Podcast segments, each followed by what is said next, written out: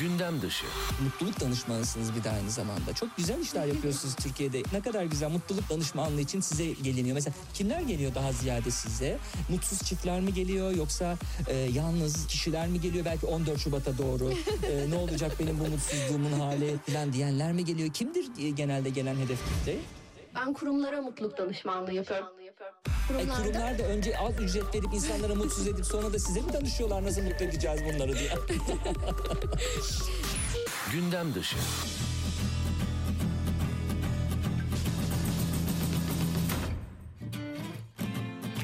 Merhabalar ben Serhat Sarı Sözen. Pazar günü canlı yayında gündem dışında birlikteyiz.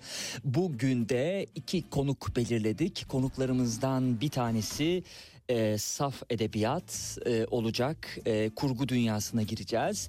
E, ikinci kısımdaysa e, edebiyat dışında yönümüzü başka bir mecraya çevireceğiz. Bu bağlamda edebiyat konuşacağımız e, yazarımız e, şimdiye kadar pek çok... E, metni de okuyucuyla buluşturan Tecelli Sercan Sırma. Hoş geldiniz. Hoş bulduk Serhat Bey. Nasılsınız, iyi Teşekkür ederim misiniz? sağ olun. Ee, bu hafta e, ve ondan önceki bu, bu haftadan daha önceki hafta e, sizin kitabınızı zevkle okudum. Savaş ve e, Kadın iletişim yayınlarından çıkan bir e, eserdi. E, hem bu eser hem de diğer e, daha önce yazdığınız eserlere bir bakalım ama en çok da e, bu eserdeki metinlere bir girip çıkacağız. E, bölgeyi de bilen bir insansınız. Ne demek bölgeyi bilmek? E, Vansa'da da Irak öykülerinde de yine bir kadın çıkıyordu bizim karşımıza. Coğrafyanın gelenek ve göreneklerinden, dini inanışlarından beslenerek bir halkın acı ve isyanla özdeşleşen hikayesini Vansa'da aktarmış aktarmıştınız. Şimdi ise Savaş ve Kadın'da da bu defa neyle çıkıyor? Bir gazeteci fakat IŞİD'in e, yarattığı tahribatta özellikle kadınlar e, üstünde yarattığı tahribatta e, etkin rol oynamak isteyen ve bu tahribatı mümkün olduğunca azaltmaya çalışan onlara yardımcı olmak için oraya katılan bir kadının hikayesinden bahsediyor olacağız. Bu arada e, tabii e, uluslararası bir haber ajansının radyosunda olduğumuz için e, bu, uyarıyı yapmak durumundayım dinleyicilere. Metinleri okurken IŞİD daki teröristlerden savaşçı olarak yani kurgu dünyasında romanda bahsedilebilir. Savaşçı olarak bahsediyor olsak da esasında e, bunların terörist olarak kabul edildiğini de buradan e, söylüyorum. Aynı düşünceye Tecelli Bey de sahip zaten metin olarak. Fakat kurgu dünyasında her şey olarak bahsedilebilir. Aşık olarak bahsedilebilir. Savaşçı olarak bahsedilebilir. Fakat Sputnik uluslararası bir haber ajansı olduğu için e, IŞİD'dekileri terörist olarak kabul ediliyor. Her ne kadar ilerleyen dakikalarda savaşçı desek de esasında metinde o şekilde geçtiği için bunu böyle söylüyoruz sevgili dinleyenler.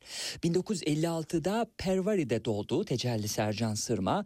Hatay, Siirt ve Eskişehir'de e, tarım müdürlüklerinde çalıştı. Sonra Pervari'de bir e, öyküsü sahnelendi. Çok enteresan bir öykü yani durum bu. Bizatihi durumun kendisi enteresan bir öykü. Öyküyü bilmiyorum öyküyü de konuşuruz. Ee, Kara Çadır adlı öyküsü sahnelendi. O zamanlar daha e, Tecelli Sercan Sırma'nın içindeki o edebiyat ateşi e, cayır cayır yanıyormuş. O yazma, yazdıklarını okutma bir de üstüne gösterme. Sahnede e, gösterme ateşi yanıyormuş ki e, Kara Çadır adlı öyküsü sahnelendi. Ondan sonra da kıyamet koptu. Sürdüler sizi. Doğru. Şimdi tabii Pervari'deki bir insanı nereye sürebilirsiniz sevgili dinleyenler? Pervari'de hani değil mi? Genelde hani e, belki haritanın batı tarafından oraya bir sürgün olabilir belki. Bu defa sizi Pervari'den alıp Eskişehir'e sürüyorlar. Sürme yeri de enteresan yani tırnak içinde sürgün yeri de enteresan. Nasıldı o e, ilk e, devletin e, böyle biraz da sansürcü yüzüyle karşılaşmanız ve o e, sürgün nasıl etkiledi sizi?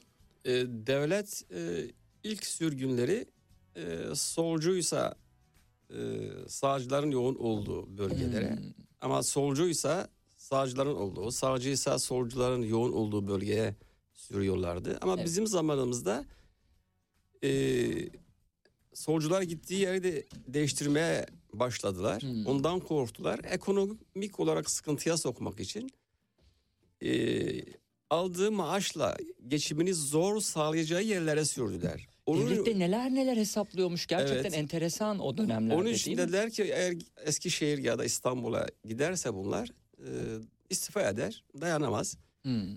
E, Biz de hakikaten dayanamadık, istifa ettik. Hmm. İyi Peki de- tam iyi olarak olmuş. neden rahatsız oldu o dönem e, devlet otoritesi oyunda? Neyi görmek rahatsız etti? E, Bölgenin feodal yapısıyla devletin bazen beraber olduğunu e, gösterdim. Hı hı. Bundan rahatsız oldu devlet. Sonra dil öğrenmeye İngiltere'ye gitti. Ne Doğrudur. kadar kaldınız İngiltere'de? Ee, bir ay süreyle en az uzun süre kaldım ama Hı hı. bir yıl içerisinde 15 gün 10 gün Hmm, e, sürekli gidip geldiniz. gittim geldim. Evet. Evet gittim geldim. Su ekonomisiyle ilgili Amerika, Avrupa, Orta Doğu ve Rusya Federasyonu'na bağlı birçok ülkede fuar, seminer ve toplantılara katıldı. Yurt içinde bildiriler sundu. Gazete ve dergilerde makaleler yazdı. Televizyon programlarına katıldı ki bu haftada başka bir televizyon programına Doğrudur. hafta ortasında katılacaksınız. Ee, televizyon için belgeseller hazırladı. 2003-2017 yılları arasında buraya dikkat sevgili dinleyenler Kuzey Irak'ta Türk-İngiliz ortaklı bir petrol şirketinde ülke müdürü olarak çalıştı. Ülke müdürü olarak çalışmasına niye dikkat çekiyorum? Çünkü bundan sonra yazdığı öyküler Vansa ve diğer öyküler öncesindekiler sonrasındakiler hep o bölgeyi de bize anlatan öyküler. Dolayısıyla belki de petrol şirketi olarak orada çalışmasaydınız değil mi? Doğrudur. Bunlarla beslenemeyecektiniz ve tecelli Sercan Sırma edebiyatını e, hani e, belki bu kadar hani böyle görmeyecektik. Belki başka bir açıdan görecektik başka konularla. E, doğru ama daha önce e, gene Türkiye'de e, damla sulamayla ilgili bir şirketin Türkiye satış müdürlüğünü yaptım. E, o zaman Anadolu'yu dolaşmıştım. E, o zaman oradan beslendim. Anadolu'nun köylerinden, yapısından. Onunla ilgili 4-5 kitabım var zaten. Ama başka sınırı aşınca başka bir dünyayla karşılaştım. E, onları e, inceleyince e, bir de boş bir alan olunca e, işte biliyorsun yazar Evet. e, onu yazan tahrik eden bir şey bulunca yazıyor. Evet. E, ben de oradaki konumu da kullandım. Hı hı. Çünkü orada e, belli bir e, seviyede olduğunuz zaman bir takım bilgilere, bölgelere ulaşmanız daha kolay oluyor. E, onun için ben orada e, bir bak- bakımından sosyal arkeoloji yaptım. Hmm. Yani şu anda tarihte bazılarının ismi bile yok. Bazıları çok az var. E, diyelim ki Yezidiler, KKİ'ler, hı hı. Şebekler, hı. daha bir sürü lorlar filan. E, bunların peşinde gittim. Çok küçük adacıklar halinde. Ama dünyanın onlardan farkından olmadığı ama eski inançlarını korumak için de bir savaş veren hatta e, bedel ödeyen onları görünce bunları bir gün ışığına çıkarmak, Hmm. destek vermek hı. istedim. Hı. Onun için özellikle e, çok önemli bu. E, orayla ilgili üç kitap yazdım. Bir iyilik ve kötülüğü bilme ağacı var biliyorsunuz. Sizin söz ettiğiniz Vansa, bir de en son Kadın ve Savaş Hı hı. tamamıyla o bölgeyle ilgili. Hı hı. Bu Türkiye edebiyatında da aynı zamanda bir ilk. Hmm. Bir de Türkiye'de e, çok ülkesinin dışında yazan dışında yazan çok yazar çok az. E, ama İngilizler, Fransız, Rusya'da işte Amerikalı yazarlar hep dışarı yazarlar. Çin'i yazarlar, Endonezya'yı yazarlar, Türkiye'yi yazarlar. Bizim yazarımız çok az bu alanda. Bu bakımdan ben öncülerden biri olduğumu zannediyorum. Evet. Şimdi e, 2003-2017 yılları arasında Irak'taydınız değil mi? Doğru- Irak'taydınız doğrudur. uzunca bir süre. Doğru. Independent'a verdiğiniz röportaja baktığımda Türk-İngiliz ortaklı petrol şirketinin müdürü olarak görev yaptığınızda tabii prestijli bir sektörün yöneticisi olmanın avantajını kullandığınızdan bahsediyorsunuz. Doğru. Ve yine bu sebeple de her türlü farklı statüdeki kişilere ulaşarak kolayca bilgi sağladığınız ve yine bunun yanında da e, Irak'ta bölge, gitmediğiniz bölge kalmadığını öğreniyoruz. Bunlar işin güzel tarafı ama bir de işin diğer tarafı var. Bağdat'ta kaldığınız otel bombalanmış. Bir de bu yüzünü de gördünüz. tabii. Doğrudur. Evet doğru. E, kaldığım otel e, bir hafta sonra bombalandı. 60 kişi de orada şehit düştü. Nasıl bir travmaydı sizin için? E, artık orada kanıksıyorsunuz. Yani e, daha önce de birkaç e, ölüm tehlikesiyle karşı karşıya geldim. Çatışmanın ortasında kaldım. E, artık o tehlike size normal bir şey geçiyor ve o toplumun da psikolojisini değiştirmiş. Bir yandan taziye giderler, bir yandan da e, yas tutarlar. Hmm. kalksıyorsunuz. Ama ben inatla orada kalmak istedim. E, Bunu görmek yazmak için. Şimdi e, bir kitaplara bakalım. İyi ve kötüyü bilme ağacıyla başlayalım. E, e, Simla barın müdavimlerinden biri haline gelmişti. Her seferinde dipteki loş köşeye geçip oturuyordu. Garsonlar sadece günde bir iki kez masaya uğruyor. Su bardağını sessizce doldurup geri çekiliyordu. Biraz su eşliğinde cebinden çıkardığı birkaç hurmayla yetiniyordu. Müşteriler de ona alışmışlardı. Hindistan'da aklını yitiren bir asker deyip ona acıyor ve ondan uzak duruyorlardı. Glasgow'lu Arthur'un Britanya'dan Hindistan'a, Irak'tan Kürdistan'a uzanan meşakkatli yolculuğu ve tinsel dönüşümünü konu alıyor bu e, kitap. İyi ve kötüyü bilme ağacı. Kutsal ağaçların ve ters lalelerin gizemi, petrol ve kana bulanan trajedinin ortasında kalmış ilk aşkın masumiyeti diyor. Basın bülteninden aktarıyorum dinleyiciye. E, Birinci Dünya Savaşı esnasında Erbil'e yerleşmeye karar veren bir İskoç askerin hayatından kur- kurgulanan gerçek hayat hikayesi aşkın ve savaşın, iyiliğin ve kötülüğün, dostluğun ve husumetin romanı olarak e, bu kitap İyi ve Kötüyü Bilme Ağacı e, bu bölgeyi yansıtan ilk roman e, olma özelliğiyle e, okuyucuyla buluşmuştu. Onun e, iki tane tabi sadece bir askerin hayatı değildir o.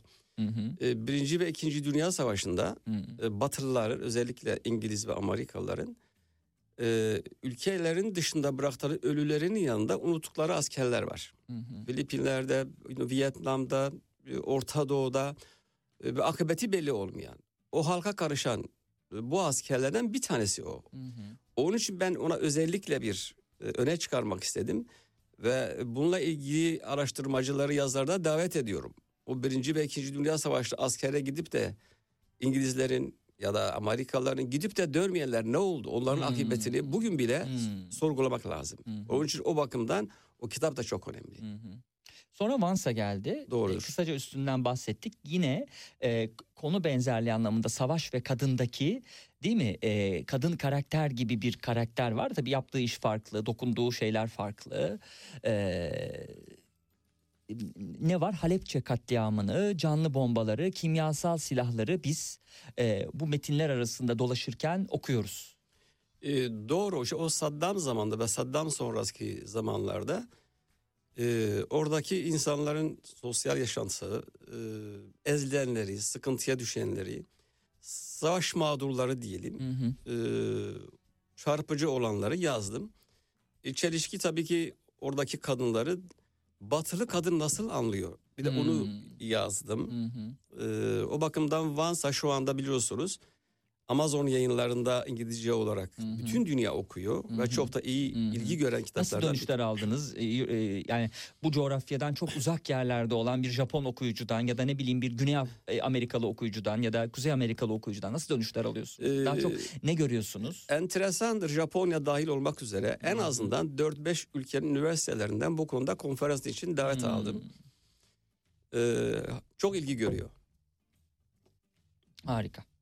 Şimdi gelelim asıl konumuza. İletişim yayınlarından e, çıkan e, Tecelli Sercan Sırman'ın son e, romanı e, Savaş ve Kadına.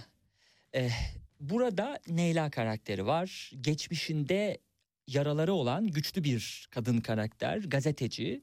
İşte bu gazeteci kimliğiyle yaşadığı topraklardan kalkıp Orta Doğu'da kaynayan bir kazanın ortasına savaşın, vahşetin, insanlık dışı muamelelerin yaşandığı bir bölgeye gidiyor. IŞİD'in elindeki esir kadınlara yardım etmek için kendi canı pahasına da olsa e, bir mücadeleye girişen bir kadın, güçlü bir kadın. Şimdi siz e, Vansa'yı yazdığınız zaman farklı dertler vardı. Saddam vardı, bir başka dert vardı. Hiç aklınıza gelir miydi Vansa'yı yazarken ya da bir hani isim olarak belki tabii ki bilemezdiniz, kahin değilsiniz ama e, hani bu dertlerin üstüne daha büyük dertler eklenecek ve böyle bir vahşi bir örgüt çıkacak ortaya diye deselerdi size ne hissedersiniz tam hissederdiniz tam da Vansa'yı yazdığınız dönemlerde çünkü coğrafyada aynı coğrafyada çıkıyor yine bir kadın güçlü karakter çıkıyor ama IŞİD yok o zamanlar. Ya aslında tahmin etmek zor değil. Hmm. Ee, çünkü Irak işgalinden sonra Amerika birden çekildi oradan. Bilerek bir boşluk yarattı. Hmm. O kendinden oluşan bir boşluk olduğunu zannetmiyorum. İlk denemesi Taliban Afganistan'da e, denendi. Ama Pakistan özür dilerim e, Afganistan'daki Taliban'la IŞİD birbirine benzemiyor. Dünyanın her tarafından e, Taliban'a yardım etmek için insanlar e, IŞİD. radikal İslam gitmedi diyelim. Hı hı. E, onlar biraz daha vatansever bilmem ne dini de katılar evet. E, onlar da dini bir e, şeyle e, savaşıyorlar refleksle. E, ama IŞİD Suriye başka bir şey. Yani IŞİD Suriye hatırlarsanız e, şöyle bir şey. 36'da e, İspanya'da e, bütün dünyadaki solcu gençler İspanya'ya savaşma, gönüllü savaşmaya gitti yardım Hı hı. etmek için. Hı hı. Ardından Filistin'de öyle bir şey. 3000 tane dış, e, yabancı e, yardım etmek için giden devrimciler öldü orada. Arkasından IŞİD. Ama IŞİD'e gidenler başka bir şeydi. İnancın dışında bir projeydi o bence. Ama gençleri oraya çeken iki tane şey vardı. Bir macera, gençlik zaten. Evet. İkincisi ganimete ortak olmak. Çünkü maaş da alıyor. Ganimet olarak aldığında e, pay sahibi oluyor. Üçüncüsü orada e, cariye dediğimiz kadınlara Hmm. sahip olmak. Dolayısıyla orası kim dizan etmişse gençliği ve o inancı çok güzel birleştirmiş bir hareket yapmış. Orta Doğu'da o hareket devam edecek. Yani IŞİD bitmedi orada. Hı hı. Ee, Irak'ta da bitmeyecektir. Ee, bir boşluk yaratılıyor. O boşlukta tekrar düşünün e, İran'da radikal e, Cafer yani Şia e, e, kümelenmiş. Orada Sunni İslam, Taliban orada. Yani bu inançları çatıştırmak ve oraları bence başka bir amaçla dizayn etmek amacıyla. Yoksa oraya gidip savaşanların niye savaştığında bile farkında değil Hı. diye düşünüyorum. Evet. Şimdi e, Neyla daha e, öyküye girmeden önce nasıl bir manzara var orada bir onu görelim. Çatışma başlığında e, okuduğumuz zaman metinlere bir kulak verelim. Nasıl e, insanlar var, karşılarında kimler var, hangi cinsiyetten kadınlar var çünkü karşılarında. Bir o manzarayı bir okuyucu dinleyicilerle paylaşalım. Irak Şam İslam Devleti güçleri Sincar Dağı'nın güney tarafını kuşatma altına almıştı. Ovadaki bütün Yezidi kasabaları ve köyleri alınmış. Sadece sırtını dağa vermiş. Büyük kayalarla çevrili son bir köy kalmıştı. Şimdi tüm güçleriyle o köye saldırıyorlardı. Bir taraftan bir haftadan beri tüm saldırılara rağmen köy teslim alınamıyordu. Üstelik her saldırı onlarca ölü ve yaralıyla sonuçlanıyordu. Geceleri ise köyü koruyanlar mevzilerine sızıyor, kayıplar verdiriyordu. O köye gelinceye kadar hiç zorlanmadan ilerleyen Irak-Şam devleti savaşçıları oraya takılıp kalmıştı. Örgüt destek olarak diğer cephelerden en tecrübeli ve başarılı savaşçıları getirmiş ancak onlar bile bir adım ileriye gidememişti. Son çare olarak komutan değiştirilmiş yerine Afganistan'da savaş taktikleriyle ünlenmiş komutan Kasım atanmıştı. Komutan Kasım tabii atlıyorum metinleri. Komutan Kasım yanındaki adamın elindeki megafonu alıp boğazını yırtarcasına bağırdı. Dünyanın bütün şeytanları yardımınıza gelse de sizi elimizden kurtaramaz. Allah'a kasem olsun ki hepinizi pazarlarda cari olarak satacağız. Her biriniz en az 100 mücahitin tezgahından geçeceksiniz. Ee, bu coğrafyanın kadınlarla bir alıp veremediği var değil mi? Yani kadınları satacak ve 100 mücahit geçecek Evet, üstlerinden. Evet, evet. E, tehdide de bakar mısınız? Bu bu arada kurgu dünyası ama gerçeklerle beslenmiş Yok, bir kurgu dünyası. hayır, bu bir kurgu- uydurma değil. Hayır Evet. kur- kurgu değil. Bakın ben şunu söyleyeyim. Hayır roman bir kurgudur ama diyorum. Bunlar gerçeklerle Gerçekler. beslenen olmuş hadiseler. Evet, evet. Ee, çünkü orada olanlarla ben çok konuştum. Hmm. Yani o cariyelerle konuştum. Cariyelerin babalarıyla, kardeşleriyle. Daha sonra e, bu IŞİD dediğimiz teröristlerin yakalananlarıyla görüştüm. Hı hı. Yani bunların eğer bir kurguysa evet kurgudur. Ama diğer taraftan gerçek bir kurgudur diyebiliriz. Hı hı. Hı hı. Yani onlar da e, cariyeyle olmak, cariyeyi değiştirmek sıradan bir şey. Elbise değiştirir gibi bir şey. Hı hı. Ya bir, bir insanın böyle düşündüğünü gö- düşünebiliyor musun? Enteresan yani korkunç bir şey. Bu da din kurallarıyla beslenen bir şey. Yani acaba din bir açık kapı mı bırakıyor yoksa tamamen dinin dışında bir düşünceyle mi bu yapılıyor?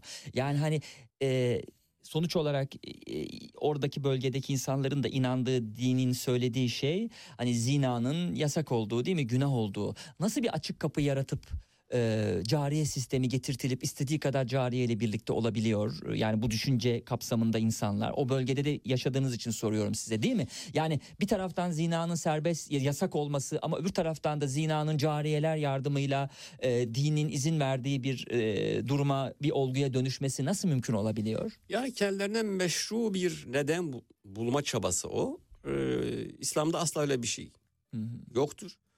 O tip devletlere e, çünkü onların inancına göre e, dört halifeden bugüne kadar bir İslam devleti kurulmamış. Onlar yeni bir İslam devleti kuracaklar ve 1500 yıl önceki düzeni kuracaklarını hı. söylüyorlar.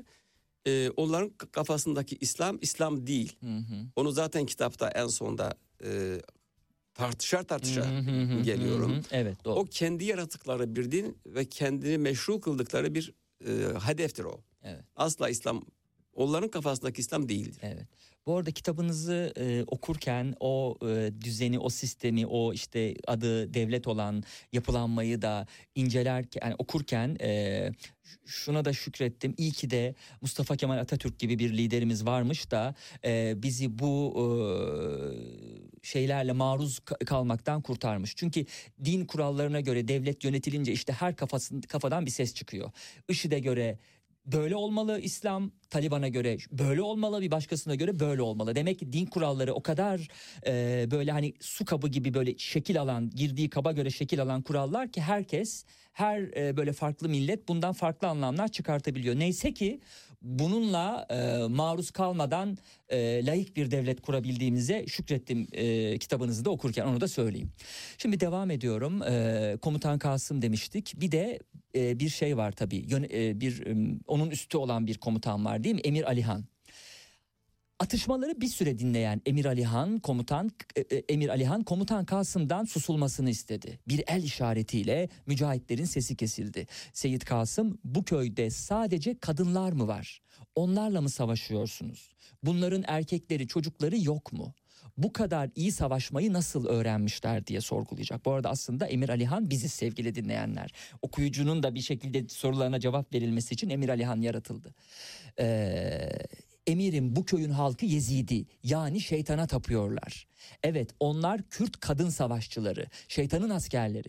Bizimkilerin gözünü korkutmuşlar. Mücahitlerimiz kadınlar tarafından şehit edilirlerse cennete gidemeyeceklerine inanıyor.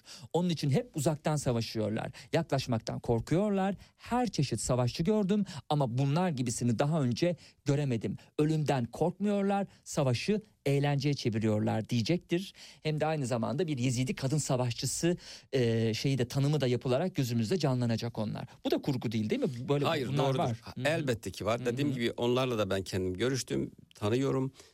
Ee, ama orada bir şey ince bir şey var. Ee, romanın sonuna kadar bütün kitaplarımda güçlü kadınlarla Hı. roman kahraman, kahramanlarımın çoğu kadındır.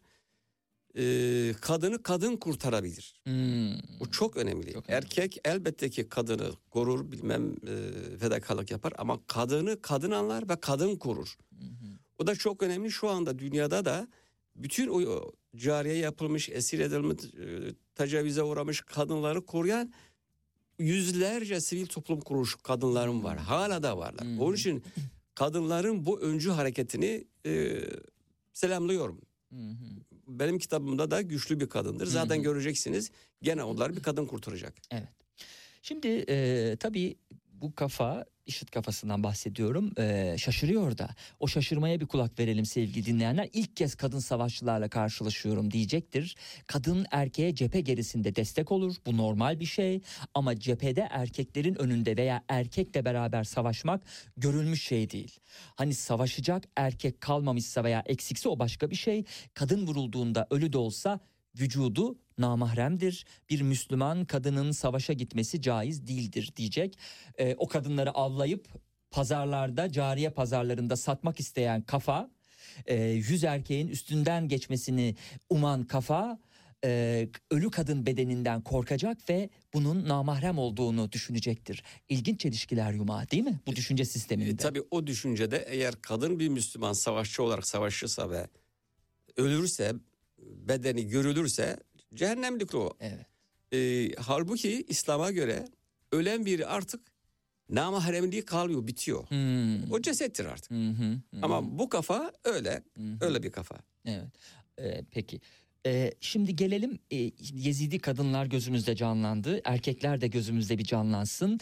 Erkekler nasıl? Bıyıklı sakallı. Doğru. Onun sebebini de anlıyoruz biz. Yani esasında romanın kur, yani romana geldiğimiz zaman hani bir kurgu okuyacağız diye düşünüyoruz ama tıpkı bir belgesel gibi gözümüzün önünden geçiyor ve birçok birçok bilgiyi de öğrenmiş oluyoruz oraya oraya ilişkin. Kadınları hakkında bilgilendik. Erkeklerinin de ne olduğunu görüyoruz. Bıyıklarını, sakallarını kesmiyorlar. Bunun özel bir sebebi var. Var.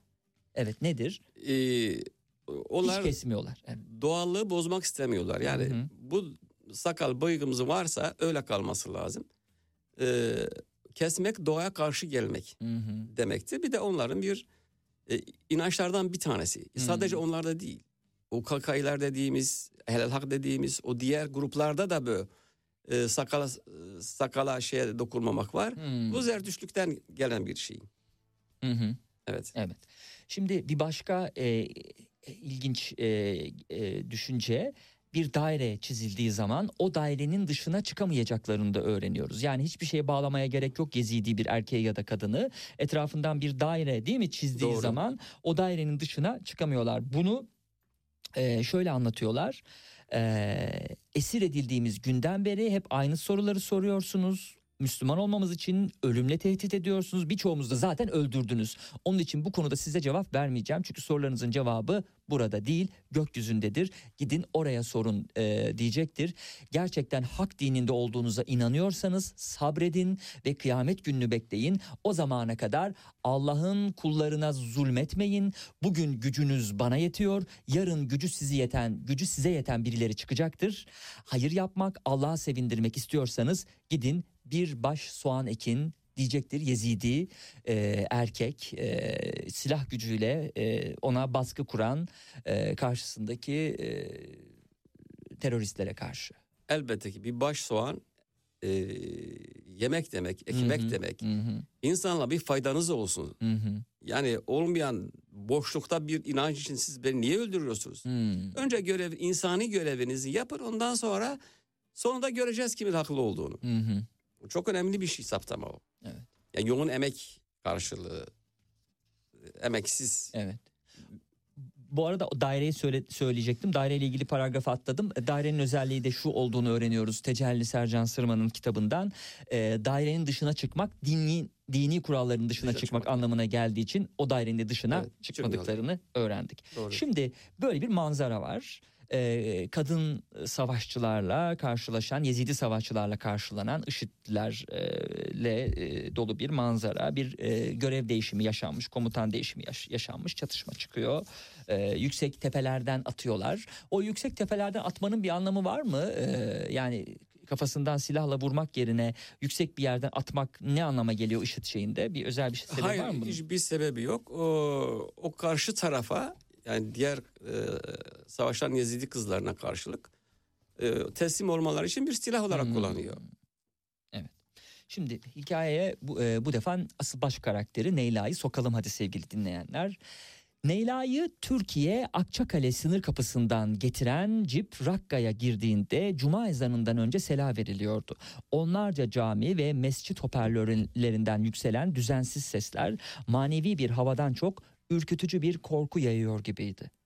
Biraz sonra ezan ve sela sesleri birbirine karıştı. Bazı camilerden hala sela sesleri gelirken bazıları ezana başlamıştı. Kentin bütün müezzinleri bir süre sonra yüksek ses ayarlı hoparlörlerden ezana başladıklarında gürültü karmaşası sanki bir ezan yarışmasına dönmüştü. Leyla bu düzensiz koroyu dinlerken içinden İstanbul'da da ezan sesleri birbirine karışıyordu ama bu kadar da düzensiz değildi. Bizim Bosna'da hoparlörsüz sade doğal sesle okunan ezanların manevi havası buradan daha fazlaydı diye geçirdi. Daha ilk gün farkında olduğu şey ezanlar arasındaki bu düzensizliğin İslam örgütleri arasında da olduğuydu. Her örgüt Kur'an ve hadisleri kendine göre yorumlayıp diğerlerini kafir ilan edebiliyordu. Ezanla beraber bir telaşla iş yerlerinden, evlerden, sokaklardan camilere doğru bir insan akını başlamıştı. Biraz ağırdan alanları güvenlik uyarıyordu. Güvenliği gören dükkan sahipleri kapılarını kapatmadan müşterilerle beraber dışarı fırlıyordu. Şoför telaşlı kalabalığın arasından geçerek büyük caminin arka sokaklarından birinde cipi park etti. Araçtan inerken yanındaki kadına siz arabada bekleyin ben şu camide namaz kılıp hemen dönerim deyip hızlıca kalabalığa karıştı. Esasında güvenliğin de bir zorlamasıyla değil mi koşulan da camiler var. Ee, zorlam- Çünkü- zorlamasıyla değil, mecbur kılmasıyla. İşte evet mecbur. mecbur kılma. Yani camide sizi görmeseler o saatte ölürsünüz. Hmm. O kadar basit. Ha. E peki hani benim dinim bana senin dinin sana ya da dinde serbesti var e, zorlama yok nasıl peki bu açıklanıyor çünkü değil mi açık ifade bu açık yani nasıl bu mesela siz de çünkü Irak'ta yaşadığınız için bilirsiniz bu nasıl açıklanıyor açıklıyorlar bunu kendilerine İşte size dediğim gibi e, okudunuz ya evet e, herkes kendine göre yorumluyor. Hı hı. Hadisi de Kur'an'da çıkarına göre yorumluyor. evet hani bir yorumlanacak şey vardır bir de açık olan bir şey yorumlanamaz yani yoruma muhtaç olan bir şey değil bu olduğu için söylüyorum E, evet yani dediğim gibi kendilerine göre bir şey Ee, bir din uydurmuşlar. Evet. Anladım. Şimdi sevgili dinleyenler gazeteci kimliğiyle yaşadığı topraklardan kalkıp Orta Doğu'da kaynayan bir kazanın ortasına savaşın vahşetin insanlık dışı muamelelerin yaşandığı bir bölgeye gidiyor Neyla. IŞİD'in elinde esir kadınlara yardım etmek için kendi canı pahasına da olsa bir mücadeleye atılıyor. IŞİD'in neden olduğu kaos ve krizin yaşandığı Irak'ta meydana gelmiş olaylardan hareketle yazdığı e, bu gerçekçi romanı e, Tecelli Sercan Sırma. E, Bosna Hersek'ten kalkıp gelmesi de enteresan. Çünkü orada da kadınlar tecavüze uğramışlardı ve orada da kadınlar en çok acı çekmişlerdi. Değil Doğru. mi savaş şey, esnasında Sırplar tarafından? Doğru. 92-95 ar- altı Evet. arasında evet. Şimdi e, devam edelim. E, bakalım Neyla neler yapacak? Ciddi bir ses tonuyla. Evet Neyla ciddi bir ses tonuyla ben bir gazeteciyim. Görevim cihadı dünyaya tanıtmak, yabancıların yalan haberlerine karşı doğru bilgileri göstermek olacak. Aynı zamanda elimden geldiği kadar İslam devletinin adil yönetimini göstermek ve Müslümanları cihada çağırarak çağırmak için program yapımcılarına tecrübelerimi aktarmaya çalışacağım. Sadece bir süreliğine buralarda kalmayı düşünüyorum. O yüzden ne evlenmeyi ne de buraya yerleşmeyi düşünüyorum. İşim bittikten sonra geri döneceğim diyecektir. Esasında amacı bu olmasa da orada kalabilmesi için bu yalanı söylemesi lazım Aynen, Neyla'nın. Doğru. Peki Neyla'nın akıllıca söylediği bu yalana e, inanacaklar mı? Okuyucuya mı bırakalım? İnan- ne inan- yapalım? Hani biliyorum inanıp inanmayacaklar. Ne diyorsunuz? Evet, İnanacaklar. peki. Şimdi e, Neyla'nın karşısında başka neler Bir çıkacak? de- At- buyurun. Neyla'nın başka bir avantajı var. Ee, güzelliğinden dolayı e, üst düzey emirlerden bir ya da halifenin ona ileride Hmm. sahip olabileceği, evlenebileceği ya da cariye yapılabileceği varsayımıyla Evet. tabii ki onlardan biri olduğu için cariye olması artık. Evet. Biraz da e, saygı ya da korku var onlarda. Hmm, Onun için onun üzerine pek de gidemiyorlar. hmm. Peki var mıdır IŞİD'lerde gerçekten bir kadına saygıyla karışık korku? Güzel bir kadına karşı duy- duyulabilir mi? Çünkü hani O- ona çok değil. insani değil ya onun şeyleri. Hayır o ona değil. E, kiminle evleneceği Ha, sahibine. onun- tabii anladım. O yüzden daha dikkatli Evet. oluyorlar. E, Bu arada ha şeyi de at, sö- geleyim kitapta bulayım bir taraftan. Başka e, dünyanın birçok bölgesinden Latin Amerika'dan da e, o örgüte katılanlar var. Onlara karşı da böyle bir e, daha çekingen davranıyorlar. Çünkü günün birinde e, bir Brezilyalı ya da bir Arjantinli birinin de Müslüman olma ihtimali, kelime-i şehadet getirme ihtimali bunları da heyecanlandırıyor her nasılsa. Hadi o kısma bakalım. O da ilginç bir metindi. Hatta Latin Amerika ülkelerinden solcu gerillalardan bile para karşılığı savaşıp geri dönenler vardı. Bunların kalplerini İslam'a ısındırmak için özel ilgi gösteriyorlardı. Aslında en rahat gruplar bu Müslüman olmayan mücahitlerdi. İbadet ve davranışları için sorgulanamıyordu. Bir gün kelime-i şehadet getirecekleri ihtimalinin ve beklentisinin keyfini çıkarıyorlardı. Onlar da bunun farkında oldukları için sürekli olarak küçük umutlar veriyor. Fırsat buldukça yüksek sesle tekbir getirenlere yürekten katılıyorlardı. Allahu Akbar diyerek. Orada aynen. da kitapta. Doğru. Saftirik o zaman birazcık Ya, bu, bu e, IŞİD e, çalış şeyleri, e, teröristleri değil mi? Hani buna kanıyorlarsa böyle. Şimdi is- Enteresan. İsviçre'de bir arkadaşım vardı. Ee, o şeyden Latin Amerika'dan kaçıp gelen bir gerilla komşularıymış. Hı hı. Bir gün çocuğu kayıp olmuş ortada. Hmm, Ee, daha sonra öğreniyor ki savaşmaya gitmiş orada. evet. İşte o ondan yazdım. Yani doğru bir şey o. Evet evet tabii. Evet. O yüzden gerçeklerle Gerçek, beslendiğini evet. Ara ara o yüzden vurguluyoruz. Evet. Esed yanlıları örgütle işbirliğine girmek istemeyen Sunni aşiretleri, Hristiyanlar, diğer azınlıklar şehri ya terk etmiş ya da kovulmuşlardı. Orada kalmayı seçenler veya gidecek yerleri olmayanlarsa İslam devletine cizye adı altında haraç vermek zorunda kalıyorlardı. Bu cizye miktarını ödeyemeyecek durumda olanlarınsa göç etmekten başka çareleri yoktu. Ayrılmak için de ayrıca bir bedel ödüyorlardı. Doğru. Kalmak için ayrı bedel, orada yaşamak için ayrı bedel. Aynen böyle. Hmm. O Hristiyanların çoğu onlar da e, Hristiyanlara karşı niye bir umut beslemiyorlar ya bir gün tekbir getirir diye? Ke- kelime-i şehadet getirir diye affedersiniz. şimdi e, İslam'a göre peygamber zamanında e, bu kitaplı dinler var. Hanif dinler yani Yahudilikle Hristiyanlık. E, onlar cizye ödedikten sonra karışmama diye bir ilke var. Hmm. Üzerine pek gitmezler ve onlara zaten Müslüman yapamayacağını biliyorlar. Yani Hmm. 1500 yıldan beri Müslüman Olmadılarsa artık bundan sonra olmazlar. Tabii. Doğru söylüyorsunuz. Şimdi tabii Neyla'nın çarşafa girmesi lazım sevgili dinleyenler. Öyle şey, bulunduğu yerde, e, yaşadığı yerdeki gibi daha önceki gibi gezinemez. Neyla kısa bir sürede çarşafı benimsemişti. Önceleri maskeye benzeyen peçede nefes almakta zorlanmış, sonra ona da alışmıştı.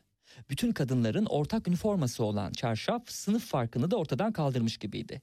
Tek kumaş, tek renk kadınların arasındaki rekabeti de askıya alıyordu. Eyvah tek kumaş, tek renk ifadesi girişi beni korkuttu.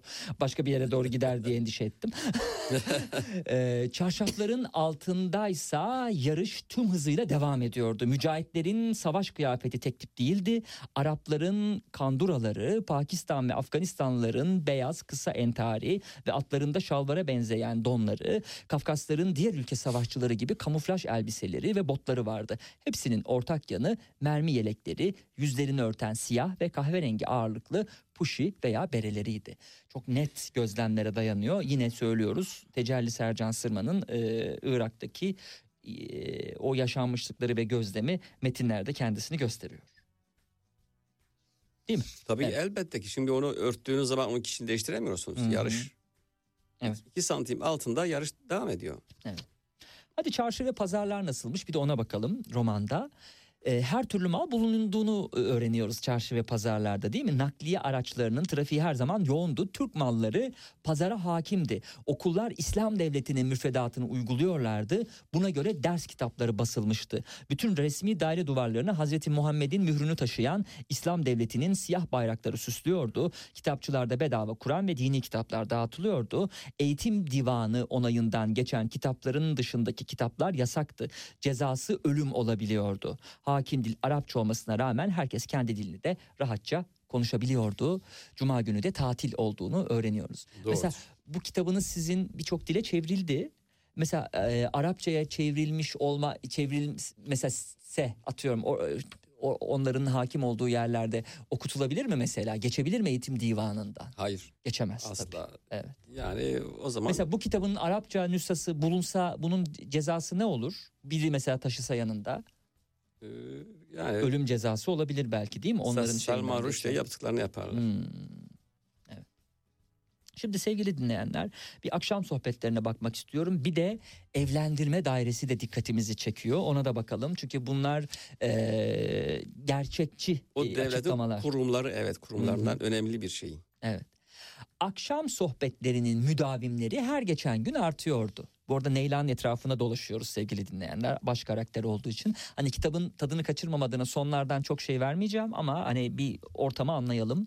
E, romanı da daha iyi anlamak için. Akşam sohbetlerinin müdavimleri her geçen gün artıyordu. Akşam yemeğinden sonra minderini alan dama çıkıyordu. Bu bazıları için bir eğlence, bazıları için bir piknik, bazıları içinse birileriyle dertleşmek anlamına geldiği için çekici geliyordu. Neyla sohbetlerde 5 dakika düşünme ve hayal kurma arası verme kuralını getirmişti. Aralarda herkes susuyor, gökyüzünün mor boşluğundaki yıldızlara odaklanıp hayaller kuruyordu. Bu 5 dakikayı herkes sevmişti diyecektir. Tabii değil mi? Hayal kurmayı kim sevmez? Özgür olduğu saatle. Evet. Ne kurarlar sizce oradaki kadınlar, e, IŞİD'in çatısı altındaki kadınlar ne hayal ederler daha çok? Kurtulmayı. Hmm. Peki kendi isteğiyle gelenler ne hayal ederler? Şimdi onun için kendi e, hayal kırıklığı var tabii. Hmm. Başka bir dünya, başka bir şeyiniz var ama geldiğiniz zaman o reklamlar diyorlar. Başka bir e, cehenneme gelmiş oluyorlar. Hı. Ee, tabii ki hayal kırıklığını düşünüyorlar ve tekrar geri dönmeyi. Pişmanlar zaten çoğu. Hı. Ee, olayı anlamadıktan sonra her şey güzel. Güzel bir dünya. Hı hı. Ama anladıktan sonra dediğim gibi e, tek şeyleri kurtulmak oradan. Evet. Tabii e, IŞİD'e erkek, e, IŞİD'de bulunan erkeklerin de e, arzusu evlenmek değil mi? Güzel kadınlarla ya da cariyelerle birlikte olmak, sevişmek. E, işin resmi tarafına bakacak olursak e, evlendirme dairesinden haftada bir salı günleri gelen listede önerilen kocaları kabul edilen kızların perşembe akşamları yapılan İslami törenle gelin olarak uğurlanmaları devam ediyordu. Bir liste yer alıyor. Bu listede de bekar erkekler var. Bu erkeklerin resimleri var mı o listede? Ee, hayır özellikleri var. Şimdi diyelim ki e, bir ay içinde iki ay içinde Avrupa'dan dünyanın Hmm. herhangi bir yerinden e, bin erkek geldi. Bin erkek bir de 500 kadın geldi. Hmm. Ee, o kadınların özelliklerini onlara erkeklere şöyle Özelliklerden kasıt mesela yaşı, hmm, ülkesi, dili, teni beyaz tenli, beni evet esmer. ona göre e, o kadınlardan kabul edilenleri hemen baş göz ediyorlar. Hmm. Bazı günlerde misafirhaneden 6-7 gelin birden çıktığı oluyordu. Tabii bunu Neyla'nın gözleminden okuyoruz. Orta Doğulu kızları Avrupalı erkekler tercih ederken Kuzey Afrika, Arap ülkeleri, İran, Afganistan, Pakistan ve diğer komşu ülkelerden gelen kızlarsa Avrupalı erkeklerle evleniyorlardı. Doğru. Enteresan. Genelde hani öyledir ya kısa boylu olan bir kişi uzun boyluyu ister. Uzun boylu kısa. Burada tam tersi milliyet olarak. Halbuki daha rahat anlaşacak olmalarına rağmen seçmiyorlar. e, Yaygın olarak kendi milliyetten olan insanları. ya da Çünkü- coğrafyasından. Çünkü hepsinin de içinde erkek de kadın da Hmm. Avrupa'da yaşamak var. Hmm. Kız Avrupalı erkeği istiyor. Ee, Erkek de yani Ha bu açıdan bakacak. bu açıdan Doğru, bakacaksın. Doğru. onunla beraber Avrupa'ya gidecek. Doğru. doğru. Yani bu IŞİD'i geçici bir Hmm. istasyon olarak görüyor. Hı. Neyla halbuki e, madem amaçları biriyle tanışıp yabancı biriyle evlenmekse Tinder'ı falan indirseler keşke cep telefonlarına tanışma programlarını indirseler de öyle tanışıp gitselermiş. Zor olan yolu seçmişler bunlar. Gerçi keşke öyle yapsalardı evet. Neyla işlerinden vakit buldukça medya divanı için haber özetlerini çıkartmaya devam ediyordu. Kullandığı bilgisayar özeldi ve internet üzerinden istediği siteye girebiliyordu. Program e, propaganda amaçlı bir pro- e, programları medya divanı hazırlıyordu. Bazı görüntüleri istemeden de olsa izlemek zorunda kalıyordu. Örgütün cezalandırma yöntemleri, esirlerin görüntüleri geçmişini hatırlatıyor. Tekrar halüsinasyonlar görmeye başlıyordu. Geçmiş dediğimiz tabii Bo- Bosna Hersek'ten geldiğini hatırlatalım. Ee, rüyalarına kılıçla kafası kesilenler, elleri bağlı kadın erkek esirler geliyordu. Önceleri bu görüntüleri sadece propaganda amaçlı olarak korku salmak, düşmanı psikolojik olarak etkilemek için sanal bir oyun gibi düşünmüştü ama daha sonra bütün görüntülerin gerçek olduğunu öğrenecekti. İşin tuhafı halkın buna tepkisiz olması hatta destekler görünmesiydi. Ceza infazlarında gladyatörlerin arenası gibi tekbir sesleri arasında kafalar kılıçla havalara uçuruluyordu. Bir kadın olarak bunu görmesi de değil mi bu vahşet de erkeği de aslında rahatsız ediyor olması lazım ama bir kadın e, İşin- naifliğinde kabul edilebilir bir şey değil. İşte işin tuhafı e, o sahne zaten Rakka'da geçiyor. Hı hı. E, Başka bir enteresan taraf Rakka Abbasilerin de başkentliği yapmış Hmm. bir yer. Çocukları da izlettiriyorlar. Hı hı. Yani sadece kadınlar değil. Çocuklara da izlettiriyorlar. Tabii bu arada e, e, bu e, roman gerçeklerle beslendiği için sevgili dinleyenler e, bölümün sonuna doğru Musul'un düşeceğini öğreneceğiz ve e, sonrasındaki düzen e, devam eden sayfalarda yine e, gerçek olaylarla beslenmiş şekilde e, bizim karşımıza çıkıyor. Bütün görüntü ve haberlerin yanında bir gün liderlerin bu yanlışlıklardan geri döneceklerine ve dünyadan özür dileyeceklerine kendine inandırmaya çalışıyordu Neyla. Evet. Neyla'da da bir saflık var. Yok daha sonra söyleyeceğim. Evet. Şimdi Yani şimdi bu misiniz? e, Neyla ile Emir Ali Han'ın bir özelliği var. Hı hı. İkisi Avrupalı Müslüman. Hı hı. Avrupalı Müslüman, e, Yemenli ya da e, Basralı bir Müslümanla aynı düşünceye sahip olamıyor. Dolayısıyla Neyla iyimserdir. E, o Avrupa'dan gelmiştir. E, diğeri de e, Sovyetler zamanında Moskova'da operayı seven bir insandır. Hı hı. Dolayısıyla Avrupa'da büyüyen bir Müslümanla Yemen'de aynı olmuyor. Hmm. O iki Müslüman Doğru. tipi IŞİD'le orada birleşince dünyaları değişiyor. Evet. Ve kurtarıcı rolü Avrupa'dan geliyor tekrar. Yani medeni dünyadan geliyor. Evet. O çok önemli. Evet. Onun için Doğru. Kitaptaki bu mesaj sonlara doğru çok, hani mesaj var. daha ci- cimri olmaya çalışıyorum. Çok tadını kaçırmadan başlarda dolaşıyorum ama tabii eserin sahibi olarak siz e, bu bilgiyi paylaşıyorsanız zevkle dinliyoruz. Ee, şimdi siz biraz önce Atatürk Türkiye'sinden Evet. bahsettiniz. Siz Müslümansanız ya da başkası. Buradaki bir Müslümanla e, İran'daki bir Müslüman aynı şeyi düşünebilir mi? Hmm, Doğru. Doğru. Yani bir ölümün kesilme siz seyirci kalabilir misiniz? Evet. Onun için o çok önemli bir şey. Anlayanlar için çok mesajlardan bir tanesi. Evet. Mesajlardan bir başkası da Neyla'nın kadın kon- doğum kontrolüne ilişkin şeyi de çok e, çarpıcıydı. Orada ne gerekçeyle söylüyordu onu? E, bak bunlar savaşıyor, savaşçılığını engelleyebilirsin. O yüzden hamile kalma diye aslında e, bambaşka bir gerekçeyle kadınları da ikna etmeye çalışıyordu. Hani hamile kalmasınlar e, çünkü bütün hayatları değişecek hamile O kalırlarsa. Neyla diyor. şunu biliyor. Savaştan bir, bu- bir, bir şey olmayacak bunlardan. Savaştan sonra Avrupa'dan gelen ya da başka yerden gelen kızlar hamile kalıp çocuk sahibi olmasınlar. Evet. Çocuklar mağdur olacak. Evet. O da çok önemli bir detay. Sadece burada hedef kadın değil ki. Kadının gayrimeşru ya da meşru çocuğu Hmm. ne olacak? Hmm, O kolaja gidemiyor, parka gidemiyor, dil öğrenemeyecek. Yani o da çok önemli bir sorun. doğru. Peki o bugün de söylüyorum. IŞİD'den o zaman doğan çocuklara ne oldu? Ne oldu? Ara- araştırıp sorsunlar. Ben biliyorum da araştırsınlar yani. 10 Haziran 2014 akşamı kıyamet koptu. Rakka semalarında patlayan havai fişekler gökteki yıldızlarla birleşip tekrar aşağı iniyorlardı. Gökyüzü aşağı inmiş gibiydi. Patlayan binlerce silah sesleri arasında yükselen sevinç çığlıkları çölün ufuklarına kadar gidiyordu. Musul düştü, mücahitler şehre girdi. Allahu Ekber.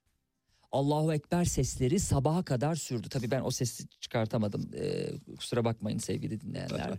Ee, o akşam dama çıkamadılar. Neyla'nın odasına sığındılar. Teslime yorganı başına geçirip kulaklarını tıkadı. Neyla, Esma ve Rümeysa gece yarısına kadar süren tekbir naralarını dehşetle dinledi diye Rakka kısmı kapanacak. Bu defa romanda Musul kısmı başlayacak. Savaş ve kadın eee, güçlü kadın karakteriyle tüylerimizi de diken diken eden bir roman iletişim yayınlarından çıktı. Tecelli Sercan Sırman'ın eee, kalemiyle hem eee, esasa ilişkin çok doğru bilgilerle eee, bezeli roman hem de şekli ilişkinde pür edebiyat eee, verilmiş, e, kullanılmış ki iletişim yayınları zaten hani çok dikkat eden bir e, yayın evi. E, çok güzel bir buluşma olmuş. Dolayısıyla e, iletişimden çıkan ikinci romanınızdan dolayı da kutluyoruz sizi. Teşekkür ederim sağ olun. Ee, Osman Balcıgil'in Avuçlarımda Hala Sıcaklığın Var romanı ulaştı. 68 kuşağının kanla, irfanla yazdığı, aşkla bezediği bir destan. Ee, bu romanı size hediye etmek istiyoruz. Çok teşekkür ederim. yani hani siz e, tarihi e, konuları da sevdiğiniz için romanı sizin için özel olarak seçtim. Ee, çok teşekkürler geldiğiniz için. Ben çok teşekkür ediyorum. Son olarak var mı Ee, haberlere bağlanmadan söyleyeceğim, söylemek ah. istediğiniz bir şey dinleyiciye? Hayır kitabın bu kadar e, güzel olduğunu sizden tekrar öğrenmiş oldum. Evet. E, iyi bir şey yap, iş yapmışım demektir. Teşekkür ediyorum. Peki biz teşekkür ederiz. İyi günler. Sevgili dinleyenler dakikalar içerisinde 17 haberlerine bağlanıyoruz. Ee, programımızın edebiyatla ilgili kısmı bitti. Ee, e, 17 haberlerinden sonra programın ikinci kısmında buluşacağız. Gündem dışı. Mutluluk danışmanısınız bir de aynı zamanda. Çok güzel işler yapıyorsunuz Türkiye'de. Ne kadar güzel mutluluk danışmanlığı için size geliniyor. Mesela kimler geliyor daha ziyade size? Mutsuz çiftler mi geliyor yoksa e, yalnız kişiler mi geliyor? Belki 14 Şubat'a doğru e, ne olacak benim bu mutsuzluğumun hali falan diyenler mi geliyor? Kimdir genelde gelen hedef kitle? Ben kurumlara mutluluk danışmanlığı yapıyorum. Ay, Kurumlarda kurumlar da önce az ücret verip insanları mutsuz edip sonra da size mi danışıyorlar nasıl mutlu edeceğiz bunları diye. Gündem dışı.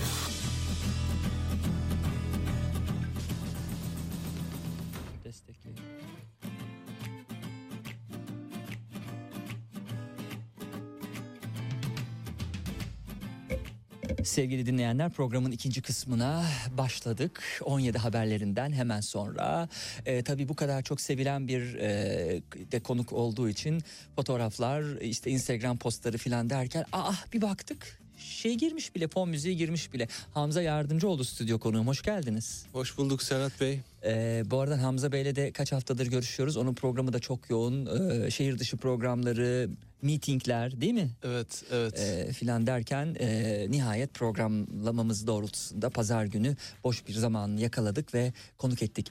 Eh, İstanbul'da doğdu. Anadolu Üniversitesi'nde iktisat eğitimi aldı. Dinler tarihi ve astronomi konularında e, uzmanlaştı. Birçok makalesi var. Dinler tarihine sizi bu kadar e, iten, e, araştırmalar yaptırtan şey neydi? Başlangıç ya da e, çıkış yolu neydi bu, e, Bu- yolculuğun? İnsanlık tarihinin en büyük sorusu. Hmm. Biz nereden geliyoruz? İnsanoğlu nereden geliyor? Ama bunun devamı da var tabii. Nereye gidiyoruz sorusu da var. Hmm. Bunu kendi kendime sordum. Ondan sonra e, hem mitleri hem ilahi metinleri hepsini inceledim. Bir süre sonra bunları okuduktan sonra bir şey fark etmeye başlıyorsunuz. Bunların ortak bir noktası var. Hepsi aynı kaynaktan beslenmiş. Hı hı. Üzerine gittikçe çok enteresan bir hikaye çıkıyor karşımıza. Hmm. Bunun üzerine e, birçok kitap yazdım ama bu karşılaştırmalı bir inceleme olarak yaratılış açısından insanlık tarihini. Çünkü klasik tarihin bize anlattığı bir insanlık tarihi var. Bir de bize dinlerin ve mitolojilerin anlattığı alternatif bir insanlık tarihi var. Hmm. Kök kitabını da onun üzerine yazdım. Evet. Daha önce kitaplar da var bu konular mesela Nuh tufanı vesaire ama Hı hı. kök e, üzerinde özellikle duruyorum. Orada kendime en iyi ifade ettiğim dinler tarihi açısından e, vardığım sonuçları yazdım. Kitap olarak onu gördüğüm için ondan örnek verdim. Bu soruydu yani bana nereden geliyoruz biz? Hmm. Nasıl oldu bütün bunlar? Yani felsefenin de temel sorusudur bu. O yüzden insanlık tarihinin en büyük sorusu dedim ya. Onu sordum. Sorunca da e, cevaplar arayışlar buraya kadar Evet getirdi tabii bizi. zannetmeyin ki net bir cevap arayışı arayışı oldu tamamlandı bu bir e, Bitmiyor. biten bir şey değil devam eden süre gelen bir şey E, destek yayınlarından çıkan son günah üstüne de konuşacağız Evet. çok güncel meseleler de var HES kodu Evet. bile var yani hani Evet, kitapta evet. her şey var e, tabii her şeyi konuşamayız ama e, bir kısmını konuşacağız E, şimdi Türkçe İngilizce ve Arapça biliyor Hamza Yardımcıoğlu E, yerli ve yabancı birçok medya kuruluşunda da editör metin yazarı e, sunucu olarak da e, çalıştı E, ama aynı zamanda sporla da arası çok iyi. Yamaç Paraşütü. paraşütü pilotu. Evet. Bunu da Nerede e, yapıyorsunuz bunu? Fethiye tarafı. Tekirdağ'da. Hmm. Yok Tekirdağ'da hı. Uçmakdere'de e, Tekirdağ Yamaç Paraşütü Kulübü e, var. Ben Hı de kulübün pilotlarından bir tanesiyim. Gerçi son zamanlarda e, pek uçuş yapamadık. Pek Hmm. vakit bulamadım son hı, dönemde hı. e, gitmeye. O da işte 30'lu yaşlara gelince e, başlarında diyorsun ki yani yani dünyadaki birçok hani keyif alabilecek şeyi yapıyorsun ya. Evet. Ya ne yapayım bir şey yapayım. Evet, evet. Uçayım dedim yani. En iyisi daha ötesi yok yani uçmak. Hmm, hmm. E tabii e, uçak alacak param yoktu. Ben de dedim yamaç paraşütü alayım. Hmm. Tabii bunun bir pilotaj eğitimi var. Hı, hı hı, Normal paraşütle atlamak tam başka bir şeydir aslında. Yamaç paraşütü paraşüt değildir. hı.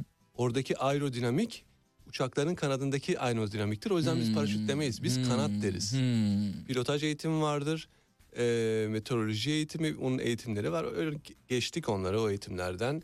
Ondan sonra uçmaya başladık. Öyle pilot olduk.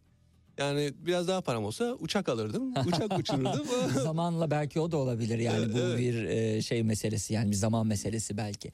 Şeytanın sunduğu elmayı iradesine yenilerek kabul eden ve böylece cennetten kovulan insana şeytan ne vaat etmiş olabilir ki? Evet. Hazmı hayır güç diye veriyor bu cevabı e, Evet. sevgili konuğum E, ve Tanrı'nın güvenli krallığında bolluk ve bereket içinde yaşayıp giden insanoğluna şeytanın vaat edebileceği tek şey insanın kendi krallığını ilan etmesi olabilirdi ancak. Böylece ilk kez Tanrı'nın tahtına göz dikmeye cüret eden insanoğlu elma ile sembolize edilen tanrısallık gücünü kabul ederek ilk günahını da işlemiş oldu. Kendinin tanrıyı oynayabileceği bir dünyada kendi kurallarıyla kendi egemenliğini kurdu. Pandemi deneyimiyle birlikte bu kez dijital devleşmenin provasını yaparak form değiştirmeye hazırlanan dünyada bir kez daha Tanrı'nın tahtında oturmak isteyen egemen küresel güçler kartları yeniden dağıtmaya karar verdiler.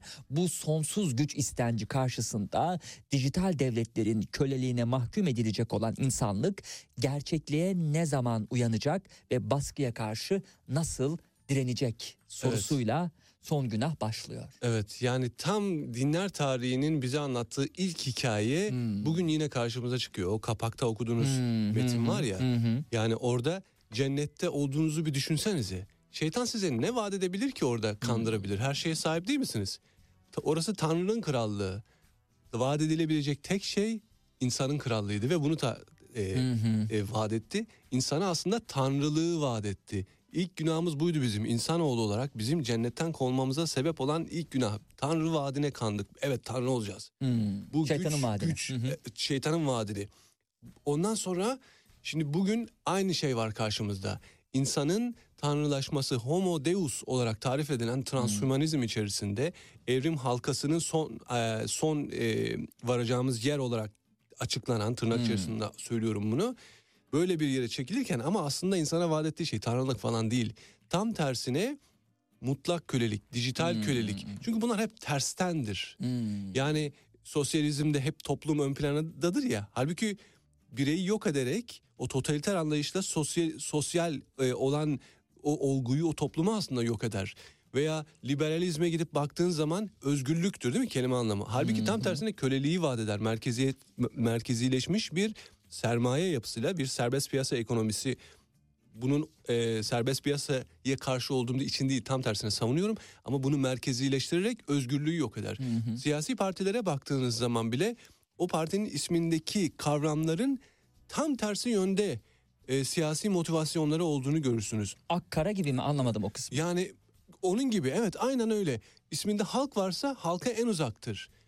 Ee, işe, işinde e, özgürlük varsa tam tersine özgürlüklerin olmadığı e, kısıtlamaları daha çok davet eden. Yani baksınlar insanlar hem kendi ülkelerinde hem dünyadaki partilerin isimlerine baksınlar. O mesela adalet vardır iş- işin içerisinde ama adaletin yakınından geçmez mesela. Aa, hangi Yani- partiymiş ki o? Yani işte düşünebiliyor musunuz? Bu kavramlar ne kadar neyin Metaforik olarak uzak, anlatıyorlar neyin- tabii. e, konuğumuz sevgili dinleyenler. Hemen işte tepki göstermeyin. Ne- Metaforik olarak Evet. anlatıyoruz. ne kadar uzaksanız bir kavrama onu çağırırsınız. Onu e, isminizde kullanırsınız. O yüzden bakın böyle e, oluşumlara, siyasi partilere, derneklere de bunun içine koyabilirsiniz.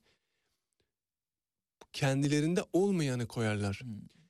Burada da böyle bir şey var. Yani özgürlük vaat ederken daha doğrusu insana bir tanrılık vaadi varken tam tersine kölelik, dijital mutlak kölelik. Çünkü dijital olduğu zaman her şey kayıt altındayken ölçülebilir oluyor. Hmm. Ölçülebilir olan kontrol edilebilir. Burada bu kölelik nasıl sağlanıyor? Tarihten bu yana devletler nasıl kurmuş insanlar üzerinde egemenliğini? Onlara borç borcun var demişler. Bir şey borç. Ne o borç? Vergi demişler. Değil mi? Krallar köylülerden e, kazandıklarını almışlar. Aşera denilen, aşur denilen, ondalık denilen e, yani onda bir olarak tarihte e, genel olarak gelmiş vergi uygulaması yapmış. Ama devletler, krallıklar, hükümetler insanlara ortak olurken bu kazançlarına ama kaybettikleri zaman ortak olmuyorlar. Hmm. Şimdi bu bunu getirip gü- günümüzde vergi sistemine uyguladığımız zaman ve en son güncel örneğiyle de Paris İklim Anlaşması'nın önümüze koyduğu o küresel vergi sistemi ni de e, düşündüğümüz zaman bu parçaları birleştirelim ne çıkıyor ortaya? Küresel bir vergi sistemi ve bütün e, parasal hareketler ki genel altında. her şey e, denetlenebiliyor. Denetlenebildiği için de kontrol edilebiliyor, ölçülebiliyor. Yani ölçülebilir olması zaten onun kontrol edilebilir olmasını sağlıyor. Böyle bir dönemin içerisine giriyoruz. İşte o tanrılık vaadi dijitalizmle, transhumanizmle insan harika, süper bir canlıya dönüşecek. Ya hayatta e, geçmişte sihir gibi görünen, sihirbazlık büyü gibi görünen olağanüstü hani masallarda da olan anlatılan olağanüstü olayları Biz yapabiliyor hale geleceğiz. Nasıl olacak? Telepatik iletişim gibi. E, Bunu e, bugün kulağımıza yerleştirdiğimiz e, mikrofonlarla belki bir adım ötesinde beynimize takılan çiplerle bu iletişimi sağlayabiliriz. Uçabiliriz. Eski zamanlarda uçmak e, büyücülerin veyahut da tanrıların işiydi. Ama biz uçabiliriz. Biz e, her şeyi teknoloji sayesinde yapabiliriz. İşte bu bize bir tanrılık vaat ediyor deniyor ama tam tersi her şeyimizi ölçülebilir kılıp dolayısıyla hepimizi mutlak bir kontrol, bir tahakküm altına aracı e, altına alma aracı olarak karşımıza çıkıyor. Burada kastettiğim de buydu kitapta bahsettiğim. Şimdi biz bundan 200 yıl öncesine gittiğimiz zaman bu endüstri devriminin artık dünyada yavaş yavaş buhar makineleriyle yayılmaya başladığı zaman sermaye diye bir şeyin ortaya çıktığını, Hı hı. üretimi bunun yönlerdi, yönlendirdiğini. Hani daha önce toprak Bu arada bununla ilgili de diyoruz yani bu- bunu da kapsayacak şekilde geçmişte köleleri efendileri seçerdi. evet Şimdi ise köleleri kendi efendilerini seçiyor. Evet. Yani evet şu andaki köleler artık satılık köleler değil. Efendileri gidip köleleri pazardan satın almıyor. Hı hı. Kiralıyor. Hı hı. Şu andaki sistemde, kölelik sisteminde kiralık köleler var. Evet. Şu benzetmeyi yapabiliriz. Bir araç kiralıyoruz, bir araba ya da satın alıyoruz. Şimdi o arabanın satı, satın almış olmamız veya kiralamış olmamız onun bir araba olduğu gerçeğini değiştirmiyor satılık veya kiralık. Şimdi birçok kişi diyebilir ki o dönem köleler satılıyordu ama artık köle diyemeyiz onlara çünkü kiralanıyor. Hayır. Satılık veya kiralık olması onun köle olduğu gerçeğini değiştirmiyor. Bu kölelik sistemine getirilen yeni bir boyuttu işte o 200 yıl önce hayatımızın içinde artık bütün dünyada yayılarak e, girmeye başlayan endüstri devrimi ki sancılı süreçlerdir. Yani buna karşı oluşan dirençler birçok ülkede iş savaşları da olmuştur. En güzel örneklerinden bir tanesi de Amerikan İş Savaşı'dır. Yani kuzey eyaletleriyle güney eyaletlerini karşılaştırdığımız zaman kuzey makineleşmeye doğru gidiyor ama güney daha çok pamuk tarlalarında e, zenci köleleri çalıştıran ve dolayısıyla oranın e, toprak ağlarının birleştiği e, ve kuzeye karşı bir direnç gösterdiği bir iş savaş, kanlı bir iş savaşa dönüşmüştür. Şimdi yine e, böyle sancılı, travmatik süreçlerdeyiz. Neden? Endüstri devriminin yeni bir e, evrimini izliyor olmamızdan. Birincisi işte o buhar makineleriydi. Ondan sonra elektrikli makinelere dönüştü. Sonra elektronik girdi işin içerisine. Endüstri 1.0, 2.0, 3.0 oldu. Şimdi yapay zeka işin içerisine giriyor. Artık insan faktörünü de bir kenara iten bir faktör. Endüstri 4.0 dedikleri şey budur. Şimdi Evet. böyle olduğu zaman bu sermaye ekonomisi olarak geldi ya para ekonomisi. Kapital demek sermaye demek. Bu para ekonomisi 1970'lere geldiğinde bunun o ta o zamanlara kadar Birinci Dünya Savaşı'ndan özellikle bunu alabiliriz. Karşısında bu duran bir direnç vardı. Sosyalizm anlayışı veyahut da komünist enternasyonel anlayışı vardı.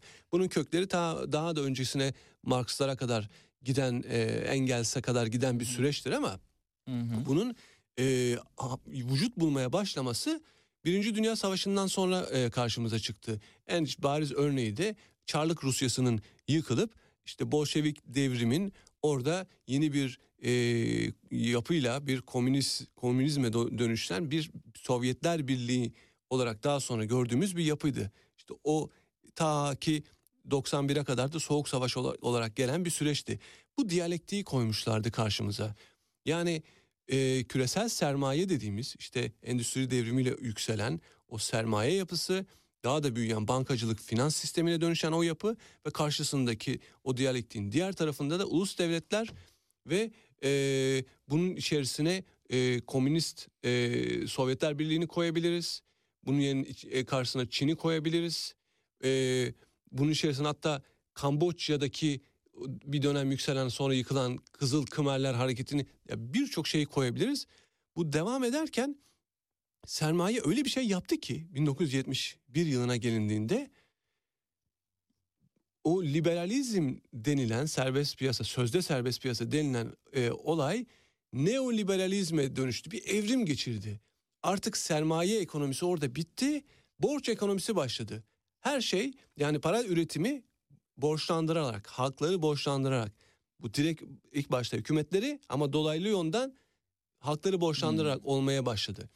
Ve bu neoliberalizm karşımıza bugüne gelindiğinde işte 50. yılını doldurduğunda gırtlağına kadar borca gömülmüş bir dünya eee, halkları çıkardı.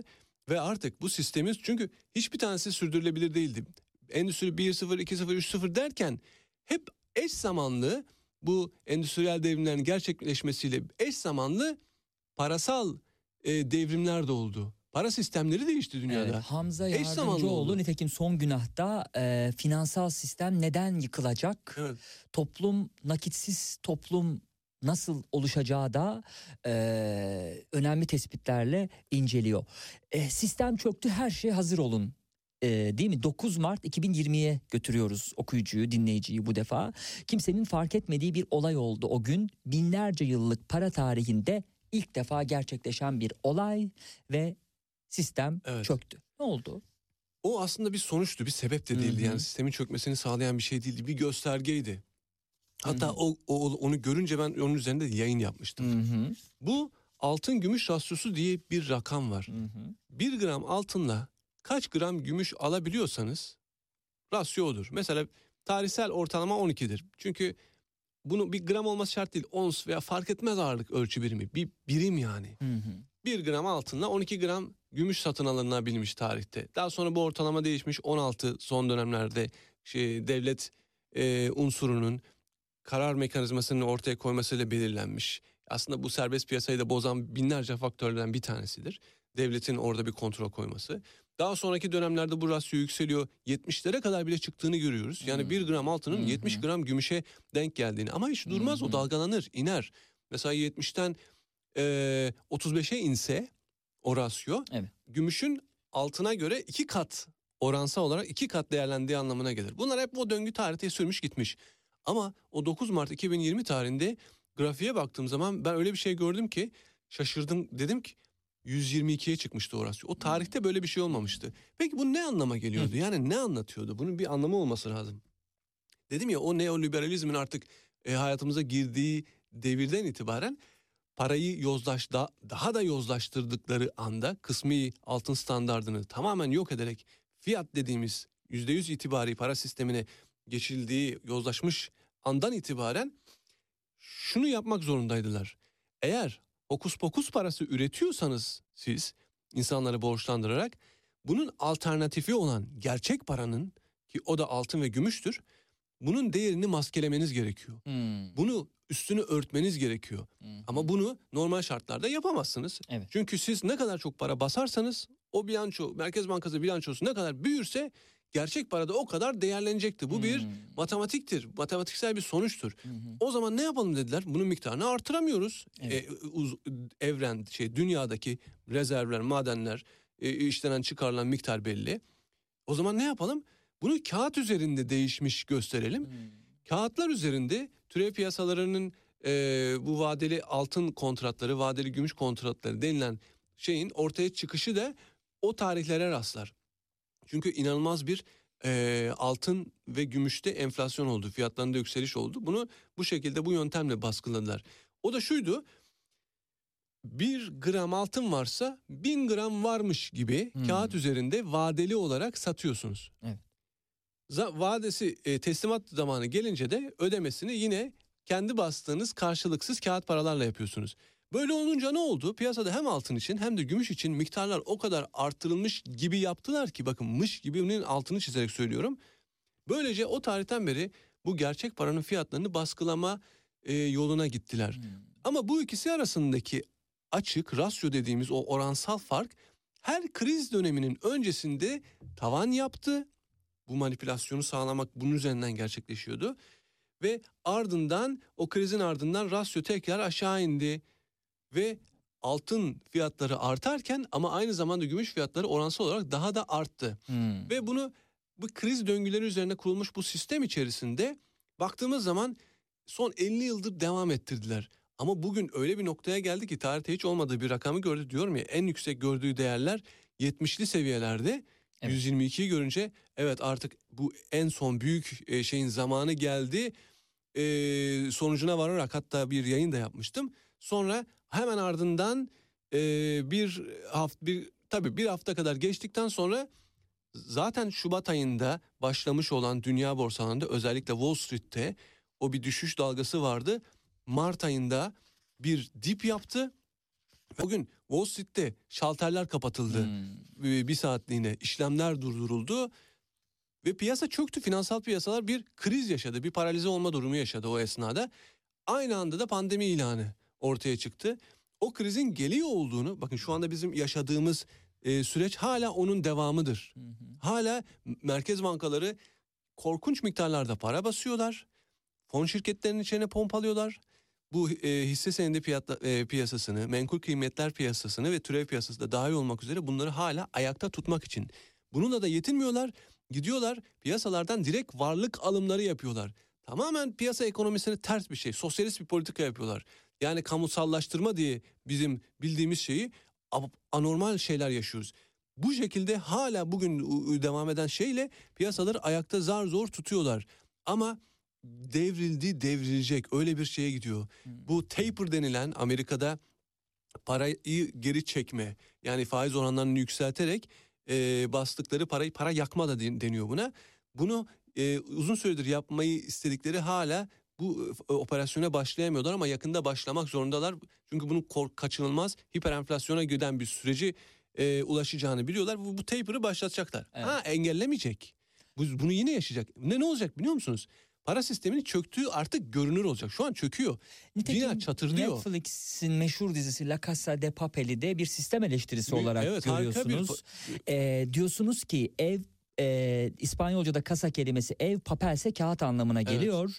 La Casa de Papel yani kağıttan ev taş veya tuğla yerine kağıttan yapılmış ve rüzgarda yapılacak bir ev betimlemesiyle Evet. günümüzün karşılıksız para sistemine gönderme yapıyor. Gönderme yapıyor. Bir rüzgarda yıkılacak Hmm. kağıttan bir iskambil kağıtlarından ev yapardık yani çocukken. Evet, evet. O La Casa de O diziyi Papel böyle değerlendirmek enteresan. Evet. ve dizinin içine baktığımız zaman e, Avrupa Merkez Bankası'nı basıyorlar. Bu bir soygun değil diyorlar. Para falan çalmayacağız. Kendi Hmm. paramızı basacağız diyorlar. Hı.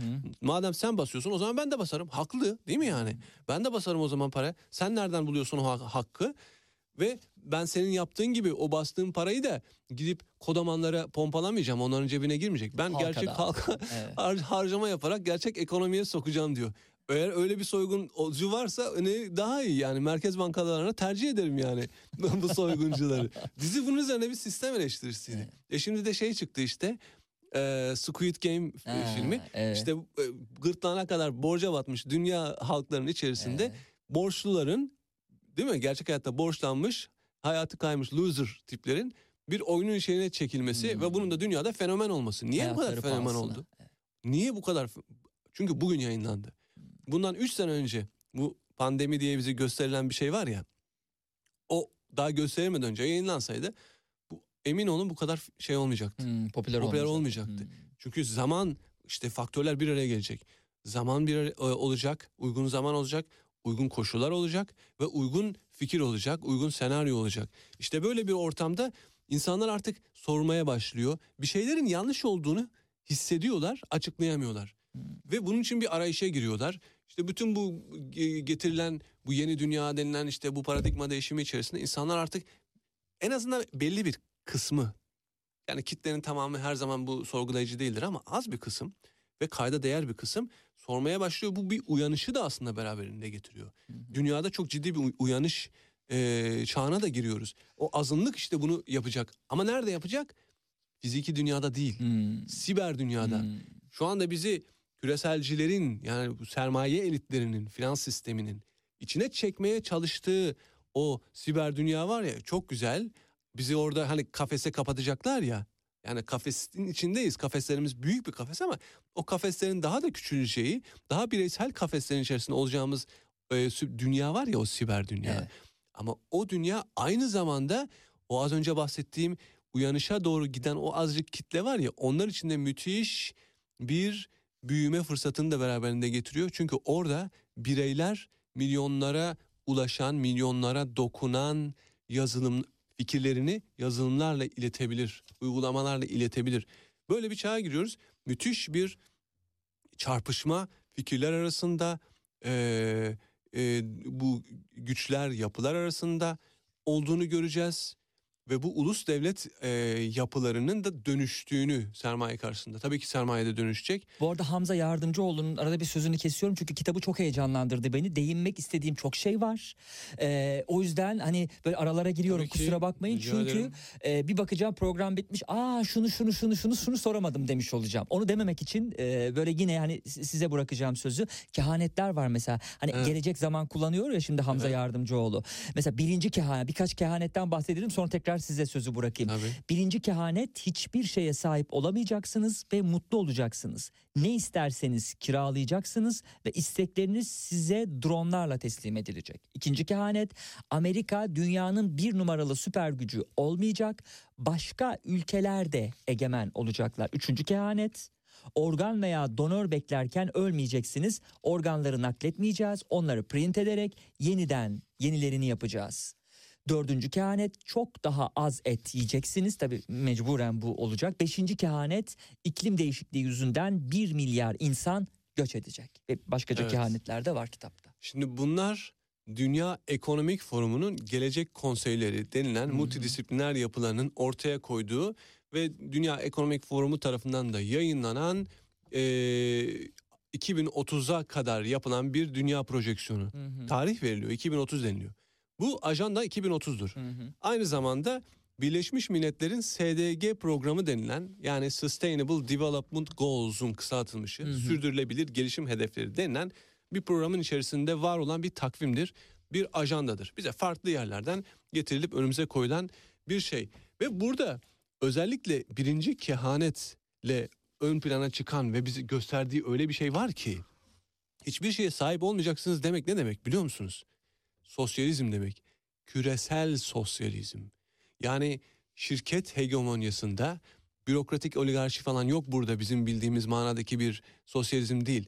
Bu şirket sosyalizmi. Şirketlerin her şeye sahip olduğu bütün mülkiyete hatta o mülkiyetin içerisine yarın öbür gün insanın da dahil edildiğini de göreceğiz, Hmm. izleyeceğiz. Hı hı. Bir eşya gibi yani eşyanın interneti, Internet of Things'in Hı. o eşyadan bir insan olacak. Tabii o işin ayrı bir boyutu, ayrı bir konusu olacak. Ama e, diyor ki her şeyi kiralayacaksınız. Tamam kimden kiralayacağız? Eğer mülkiyet olmayacaksa işte bu ortaya çıkarıyor. Ama devamında ne diyor? İstediğiniz her şeyi kiralayabileceksiniz canım. O kadar da üzülmeyin. Bu şunu düşündürüyor. Hmm, eğer her şeyi kiralayabiliyorsam bana ait olmasına da gerek yok. Düşüncesiyle birlikte veriyor. Yani bunu bir elma şeklinde Hmm. karşımıza koyuyor. Bak ne güzel kırmızı sulu Hmm.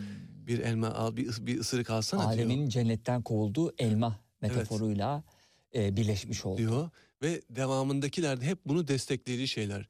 Bir e, şirket hegemonyasında o- e, oluşturulmuş küresel sosyalist bir dünya. Bunu da iklim politikaları üzerinden yapacaklar. Paris İklim Anlaşması işte o, o yüzden bunun en önemli ayağıdır. Türkiye Büyük Millet Meclisi'nden de geçti. Bizim de kabul ettiğimiz küresel bir iradenin bir iklim komisyonunun dünyaya en tepeden, en merkezden kurallar dayatacağı bir dönemin içerisine girdik. Hmm. O dönemi biz işte 2020'nin ben 13 Mart'ını milat olarak alıyorum. Hı. Oradan beri böyle devasa olaylar yaşıyoruz. Büyük Ama- reset iddianız var. 2021'de başımıza başka şeyler de gelecek o halde. Büyük reset başladı aslında Hmm. ve 2030'da tamamlanacak. Bu Klaus Schwab'ın Dünya Ekonomik Forumu'nun kurucusu ve onursal başkanı olan Schwab'ın eee, ortaya koyduğu bir kavramdır. Hmm. Takdimini de İddialı bir şey bu Tabii, büyük reset. Evet. tabii takdimini de tabii iddialı olacak kim yapacak? Prens Charles yaptı. Hmm. Prens Charles da bugün en e, ön plandaki iklim aktivistidir. Hı. Şimdi bu bütün sistemlerin yeniden ortaya koyulması. Öyle şeyler e, olacağını iddia ediyorum ki ben. Yani buralardan yola çıkarak vardığım sonuçlar itibariyle. Mesela bunlardan bir tanesi şu. 2023 yılına geldiğimiz zaman dünya dev bir inşaat şantiyesine dönüşecek. Ama bunlar bildiğimiz manadaki inşaatlar olmayacak. Mega projeler. Mesela Kanal İstanbul'da bunlardan bir tanesi Hmm. olduğunu düşünüyorum. Hmm. Ve hatta bu iddianın ötesinde de şöyle bir şey söyleyebilirim. Bunların bütçeleri ortaya koyulmuş. Bunlar mesela e, Amerika'da 100 trilyon dolarlık bütçeyle Green New Deal dedikleri bir e, hükümet harcama programı e, demokratlar tarafından ortaya koyulan e, dün- 100 trilyon demek dünyada henüz olmayan bir para. Bunun da karşılıksız basılacağı anlamına geliyor. Bütün dünyada bunların karşılıklarının olacağı ve bunların bütçeleriyle birlikte ortaya koyulması aslında bunu bir iddiadan öte bir e, karşımıza gelecek bir gerçekliği bekleyiş olarak e, düşünebiliriz. Şimdi böyle bir dünyada neden bu bunlar e, bu harcama hükümet harcama programları koyuluyor ortaya? Bunun bir sebebi vardır, tek bir sebebi. İktisat literatüründe bunun çok basit bir karşılığı var. Bir hükümet, bir devlet veyahut da bir e, ekonomik kriz yaşadığı zaman bu bu buhran olarak tanımlayabileceğimiz büyük bir şey olsun. Oldu da zaten 1929'da. Oradan çıkmak için kullanılan bir yöntemdi. Yani bu tür buhranlarda piyasanın felç olduğu, paralize olduğu ortamlarda hükümetler ortaya çıkar, inisiyatif alır ve der ki bu piyasanın canlanması için biz e, altyapı projeleri başlatıyoruz. Hadi gelin çalışın. Hmm. Biz size ödeme yapacağız ve organize eder kitleyi ve e, çalışmaya başlarlar ve bu bir e, o buhrandan çıkışı sağlamak için bir yöntem olarak kullanılmıştır geçmişte. Bugün de aynı şey. İşte büyük buhran ama daha büyük buhran 1929'dan daha büyüğü. O yir- 2020'deki bahsettiğim krizin devamında ikinci dalgasının olacağını hep söyledim en başından beri. Hatta o gelmeden de söylemiştim. İki dalgalı yaşayacağız biz bunu demiştim. Aynı Weimar Cumhuriyeti'nde olduğu gibi Almanya'da Birinci Dünya Savaşı sonrasında olduğu gibi yine iki dalgalı olacağını evet birinci dalgayı yaşadık. Hmm. İkinci dalga geldiği zaman asıl biz o büyük daha büyük buhranı böyle iliklerimize kadar hissedeceğimiz bir dünyanın içerisine gireceğiz. Niye bugün Ekonomist gibi büyük dergiler, Time gibi büyük dergiler artık bunları kapağına taşıyor. Gıda krizi kapıda diyor. Kapağa taşıyor bunu. Enerji krizi kapıda diyor. Kapağa taşıyor. Daha Ekim ayı içerisinde e, arka arkaya e, yayınladığı haftalık sayıların hepsinde bu krizlerin o, e, olacağını kapağına taşıyor. E, önceden beri konuşuyorduk. Bunlar belliydi zaten. Hı hı. Bunlar artık e, spekülasyon olmaktan da çıktı. Gümbür gümbür geliyor. Mesela bir, bu kış çok bence soğuk geçecek. Hatta bunu sıcak geçecek diye de söyleyebiliriz. Yani Hmm. sıcak derken Hı böyle bir hı, e, tempolu anlamda Hı sıcak ama öteki anlamda bir enerji krizinin, hı. gaz krizinin, elektrik kesintilerinin, işin içerisine para krizi. Yani bütün bunları bir araya koyduğumuz zaman dünyanın paralize hale gelip o büyük buhrana artık onun ben geldim dediğin nokta o kadar yakın duruyor ki her an bunu karşımızda bulabiliriz. Bunun üzerineydi ve o, peki ondan sonra ne olacak? Sistemin çöküşü ne demek? Yani sistem çökecek diyorsun Hamza diye çok bana söyleniyor. Evet. Şu demek tekrar tekrar söylüyorum. Bu e, itibari para sistemlerinin çöküşü demek hiperenflasyon demektir. Hmm. Bugün Venezuela'da gördüğümüz şey demektir. Öncesinde Zimbabwe'de gördüğümüz şey demektir. Tarihe gidip bir sürü örneğini de sayabileceğimiz e, hiperenflasyonist süreçler demektir. E, bu arada Bu açalım. sefer- Tuvalet kağıdıyla eş değer alım yani bir Kesinlikle. e, şeye dönüşmesi demek para biriminin. Kesinlikle. Bu sefer ama tarihtekilerden farklı olarak Hmm. bunu küresel olarak göreceğiz. Bütün dünyada göreceğiz. Hı. Çünkü bu genişlemeci para politikalarını şu anda bütün dünya merkez bankaları uyguluyor. Hı. Kimilerinde çok daha ağır olacak, kimilerinde nispeten daha hafif geçecek ama geçecek. Hı hı. Bu süreçlerden küresel bir şekilde gireceğiz. Peki buradan nasıl çıkacağız? Geçmişte evet bu e, çöküşleri yaşayan ülkeler ihracat anlamında avantajlı bir konuma geçerek e, çevresindeki ülkelerle ticaret yaparak ayağa kalkmayı başardı da Hı hı. bu sefer bunun Ne olacak? küresel Evet. yıkımın evet. artık küresel bir dünyada yaşıyoruz. Hı hı, hı. Bunun ardından ne olacak? İşte orada birileri kurtarıcı edasıyla sahneye çıkacak. İşte bu bahsettiğimiz küresel komisyonlar olarak bunu göreceğiz. Zaten şu anda çıkıyorlar bile. Hı. Ne diyorlar? Dünyanın sonu geliyor. Bu gezegeni yok ediyoruz. Küresel ısınma insan kaynaklı diyorlar. Hı hı. İnsan kaynaklı o zaman biz bizden kaynaklıysa biz kendimizi değiştirirsek bu sorunu çözebiliriz. Öyleyse e, sizin nasıl değişeceğinizi biz söylüyoruz küresel bir komisyon olarak. Bakın bunlar hepsi e, hazırlanmış ve önümüze getirilmiş ve sahneye çıkıp şarkılarını söyleyeceklerini, danslarını edecekleri günü bekliyorlar. İşte o günde ikinci dalganın yaşanacağı gündür ve eli kulağında bu Hmm. tür e, zincirleme e, kriz veyahut da ben buna her şey krizi de diyorum aynı zamanda. Evet her şey krizi. O gün ortaya çıkacaklar ve bu kriz anında olağanüstü yetkileri de tekrar kendinde devşirerek işte görmedik mi biz bunu pandemi sürecinde? Olağanüstü durum ülkeleri kapatıyoruz. Bir saniye ya ülke kapatmak ne demek? Hani şirketler kapanır da Hı hı. ülke kapatmak ne demek? Yani bunun olacağı söylense inanır mıydınız yani bu olaylar gelmeden önce? İşte yine böyle bir ortamda evet her şey dondu, sistemler kilit. Artık e, küresel bir iradenin bu küresel sorunu çözmek için e, gücü ele alması gerekiyor. Dediği noktada ne olacak? İşte orada e, tabii ki e, kaotik süreçlerden geçeceğiz. Yani bu bir Hı hı. bunu bunu çok rahatlıkla öngörebiliriz. Ondan sonra yeni dünyanın e, kuruluşunu daha net izleyeceğiz. Şu anda her şey tıkır tıkır işliyor ama biraz daha dikkatli bakan gözler Hmm. için ve zaman geçtikçe daha görünür hale geliyor. Artık o saatten sonra herkes görecek ama e, artık geç. Yani köprüye köprüden önceki son çıkış var ya onu geçtik. Hmm. O bitti artık. Bu saatten sonra geri dönüş yok. Geri dönüş olmadığı için diyorlar zaten. Artık eski normali unutun. Yeni Hmm. normal. Eski dünya bitti diyorlar. Hmm. Bunu açık açık söylüyorlar. Ben söylemiyorum. Öyle değil mi? İşte böyle bir noktada duruyoruz. Tarihsel bir e, anda duruyoruz. Ve bunu okumaya çalışıyoruz. İşte bu süreci takip ederken yani yaşadıklarımızı tarihe bir not düşme açısından bu kitapta Son günahta. Evet. yazdık işte. Şimdi tabii insan dijitalleşmiş derken ve bu kadar da eee, felakete doğru gidiyorken acaba bu dijital insan isyan etmeyecek mi sorgulamasını da yine son günahta Evet. e, Hamza Yardımcıoğlu yapıyor. Uyuyan dev uyanacak diyor Evet. e, burada insanlığa ilişkin ve devamında da insanlar çoğunlukla hükümetler olmasa bizi kim yönetir diye sorarlar. Yönetilmeye öylesine alışmışlardır ki özgür bir yaşamı hayallerinde bile canlandıramazlar. O yüzden bu soruyu sorarlar zaten kendilerine hizmet etmekle görevli devlet kurumlarının yöneticilerini kendi yöneticisi olarak görürler diye sürdürerek. Evet. Bu isyan etmez mi sorusu Hmm. var ya. Evet. Şimdi eski normal olmayacaksa isyanlar da eskisi gibi olmayacak. Hmm. O bile değişiyor. Bu gerçek yani bunu e, şey yapmayalım. Ee, bunu ne diyeyim yok sayamayız. Hı hı. Evet adamlar çıkarmış karşımıza eski normali unutup falan. Tamam bu, bu gerçek. Burada haklılar. Evet. Ama eskisi gibi olma olmayacakken bu karşı duruş da yani o toplumsal refleks başka bir şeye dönüşecek. Hmm. Bireysel reflekse dönüşecek. Hmm. Çünkü artık kitle çağı bitiyor. Bireysel bir çağa, bir dünyaya geçi- geçiyoruz. Çünkü orada bildiğimiz manadaki fiziki bir dünya içerisinde artık hayatlarımız devam etmeyecek. Siber dünya içerisinde yaşamaya başlayacağız. Her şeyimiz o siber dünyada olacak.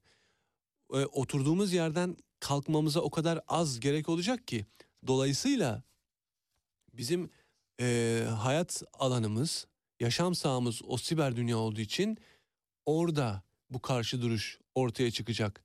Başta dikkat çektiğim o az kitle, azınlık kitle buna sebep olacak. Ama bunu görmeden önce biz son bir isyan dalgasının yaşayacağımızı o fiziki anlamda, klasik bildiğimiz anlamda bunun de son ve şiddetli en son şiddetli olacak olan dalga olmasını ben bekliyorum.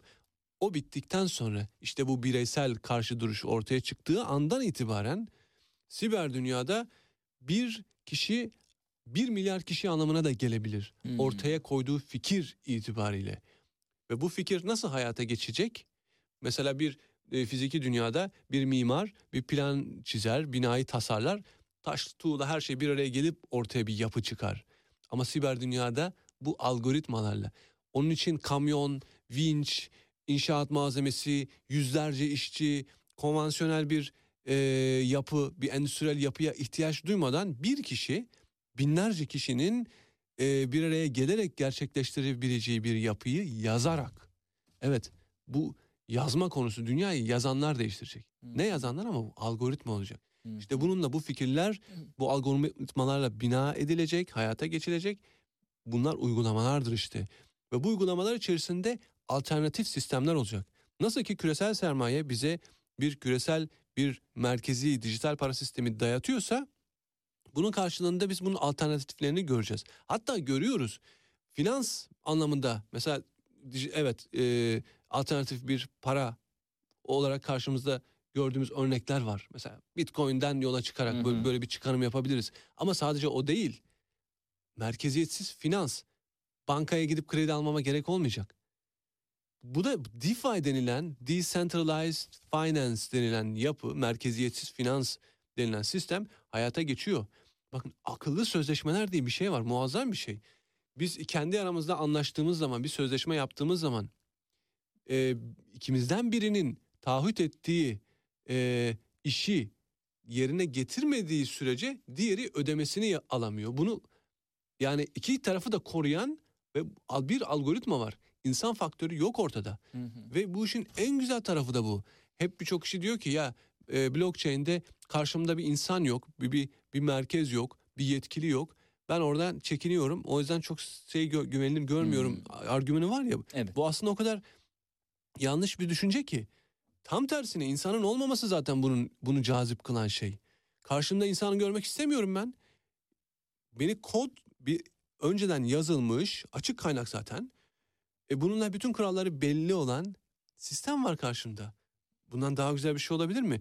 Ve bununla devletin sadece iki asli görevi hariç bütün hepsini üstle, üstleniyor. Hı hı. Yani devletin adalet, adaleti sağlama hatta bunu da algoritmaya dökebiliriz ama ve o adaleti sağlanması için kolluk kuvvetleri dediğimiz yapısı, o kaba kuvveti bir kenarda kalsın ama onun üzerindeki bütün e, kayıt tut, bu tapu kayıtlarından ondan sonra e, e, meclis iradesinin tecelli etmesinden yani yapılan oylamalarla ondan sonra o kadar çok e, noterlik mesela noter hizmetleri hepsi bunları sağlayan bir teknoloji ve bunun üzerinde çalışan alternatif sistemler uygulamalar işte geliyor. Gümbür gümbür gelecek bunlar da devam ede- edecek. Bu alternatif sistemler olduğu zaman insanlar tercih yapabilecek bir noktada bulunacaklar ve kendi menfaatlerini. E hangisi daha faydalı? E tabii ki insanların faydasına olan merkeziyetsiz alternatif sistemler olduğu için dünyanın buraya evrileceğine ben inanıyorum. İşte bu karşı duruş, bu isyan hareketi demek derken bunu kastediyorum. Ha bu olmadan önce evet bir içine çekilip onu onun kırbacını belki yiyeceğiz. O acıyı duyduktan sonra o alternatif sistemler bizim e, için ne kadar önemli olduğunu daha iyi idra- idrak edeceğiz. Merkeziyetçiliğin kırbacını tekrar daha şiddetli bir şekilde insanoğlu yediği zaman ama bu isyan gerçek olacak. Dijital isyan, siber isyan ve dünya dönüşecek. Ben buna kesinlikle inanıyorum. Ve dünya yaşanılabilir çok daha güzel bir, bir yere evrilecek. Hmm. Çünkü dünyadaki bütün kaynaklar insanlığın refahı için yeterli. Savaşlara gerek yok ki. Birbirimizi kesmemize gerek yok ki. Ve e, endüstri o kadar ilerledi ki hepimiz için e, teknolojinin hepimize ulaşabileceği bir bolluk var. Ama bunu engelleyen bu adil dağılımı eşit demiyorum. Eşitlik adalet demek değildir her zaman. Adil dağılımı engelleyen merkezi yapılar var, sistemler var.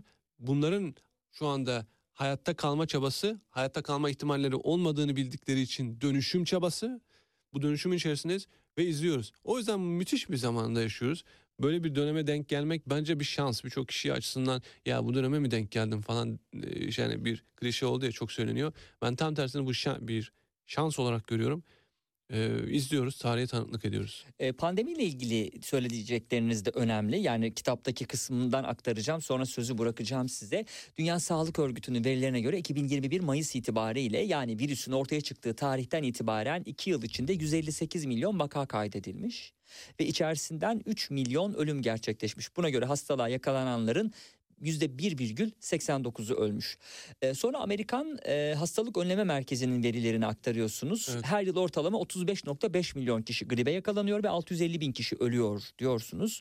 Bu rakamlar Dünya Sağlık Örgütü'nün yayınladığı 2017 tarihli e, rapor makalede de e, referans gösteriliyor. Yani diye sürdürüyor Hamza Yardımcıoğlu ölümcül bir pandemi diye bizi inandırmaya çalıştıkları Covid-19 gribiyle aynı oran 1,85.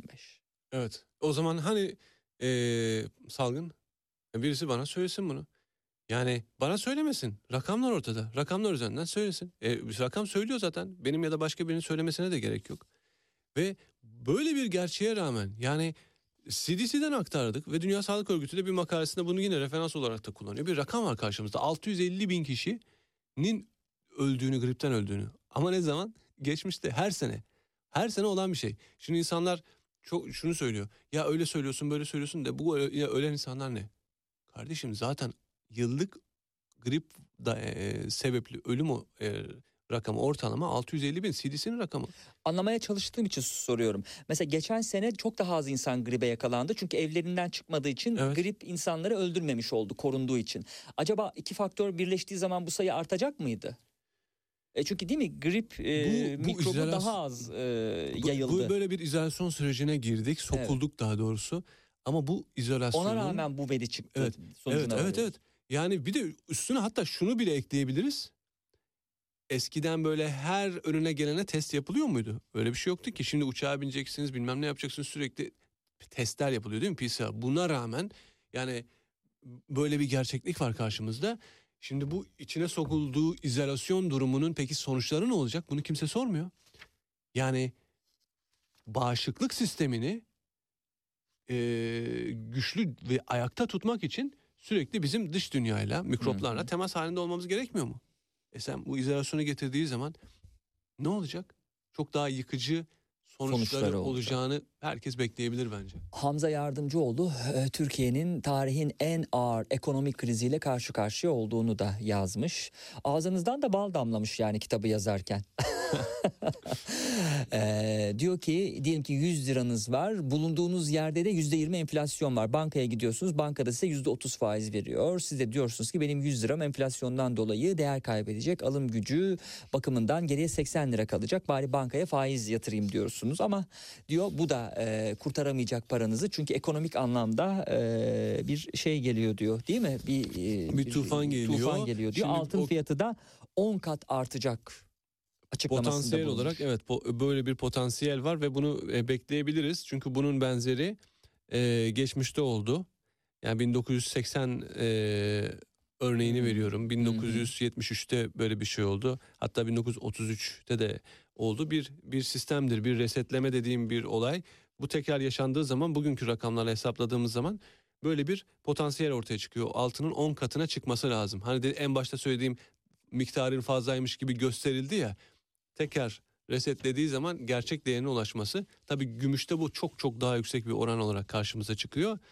Yani hatta burada örneği verirken e, bu kitap yazıldığı e, tarihte Türkiye e, politika faizi ile e, enflasyon oranını karşılaştırdığımız zaman ne, bir negatif faiz ortamında değildi. Hmm. Hı hı. Şu anda baktığımız zaman yani reel negatif faiz ortamında bugün doların da patladığını alıp başına gittiğini e, altın fiyatlarının da bunun tabii ki karşılığını gördüğümüzü Hı yani bütün emtiada bu- bunun böyle karşılığı olduğunu görüyoruz ama ben bunun hala henüz bittiğini düşünmüyorum. Hmm. Dolarda çift taneleri biz çok rahatlıkla çok yakın bir süre içerisinde Ne görebileceğimizi bunu haftalarda diyebiliriz Hmm. aylarda diyebiliriz ama o kadar sürer mi ondan da çok emin değilim. Her an böyle kapıda e, bir yeni bir şok dalgasıyla da karşılaşabiliriz. Hmm. E, çünkü sürekli bir döviz talebi var. E, cari açıktan kaynaklı. E, çünkü ithalata dayanı, dayalı bir ekonomiyiz. Aramal ve enerji ihtiyacından dolayı. Ama tabii bu işin sadece bir boyutu, sadece bir faktör. Diğer bir tarafta e, negatif reel faiz ortamındayız. TL'de şu an kimsenin durması için bir sebep yok. Tam tersine TL'den kaçış. Nereye kaçış? Döviz Hmm. burada dolar ön planda hı. çıkıyor. Buraya bir yönelişin olması. Bu bir faktör. E, daha başka faktörler var. Türkiye'de adalet sistemine olan güvenin ortadan kalkmış olmasından dolayı yabancı sermaye akışında azalma hatta sermaye çıkışı dolayısıyla bunun e, döviz olarak çıkması ortada bütün bu kadar talep varken o talebi karşılayacak döviz miktarının olmaması, Merkez Bankası'nın elindeki rezervlerin erimiş olması, bütün bu faktörleri hepsini üst üste koyduğumuz zaman ne oluyor? Dolar roket. Eh, çok e, moralimizi yükseltecek e, açıklamalarda bulundu Hamza Yardımcıoğlu ama sevgili dinleyenler amacımız moralinizi yük- yükseltmek değildi. E, yani konukların perspektifinden gerçeklerle de yüzleşecekseniz yüzleşilecek yapacak bir şey yok. Saniyeler içinde 17 haberlerine bağlanacağız. Süremiz bitti. Size sessizlik kitabını veriyoruz. Sesiniz çok çıkıyor. Hep böyle e, çıkmasını da arzu ediyoruz e, programlarda ve Teşekkür katıldığınız e, meetinglerde, e, konuşmalarda. E, özel bir anlamı yok bu kitabı vermemizin. Çok teşekkür Seçtik ederim. yani tam tersi olarak e, sizin genel e, şeyinizde seçmiş olduk. İyi okumalar. Programın da süresini bitirdik sevgili dinleyenler. Haftaya görüşmek üzere. Ayağınıza sağlık geldiğiniz için çok Ben teşekkür, ederim ediyorum. davetiniz için.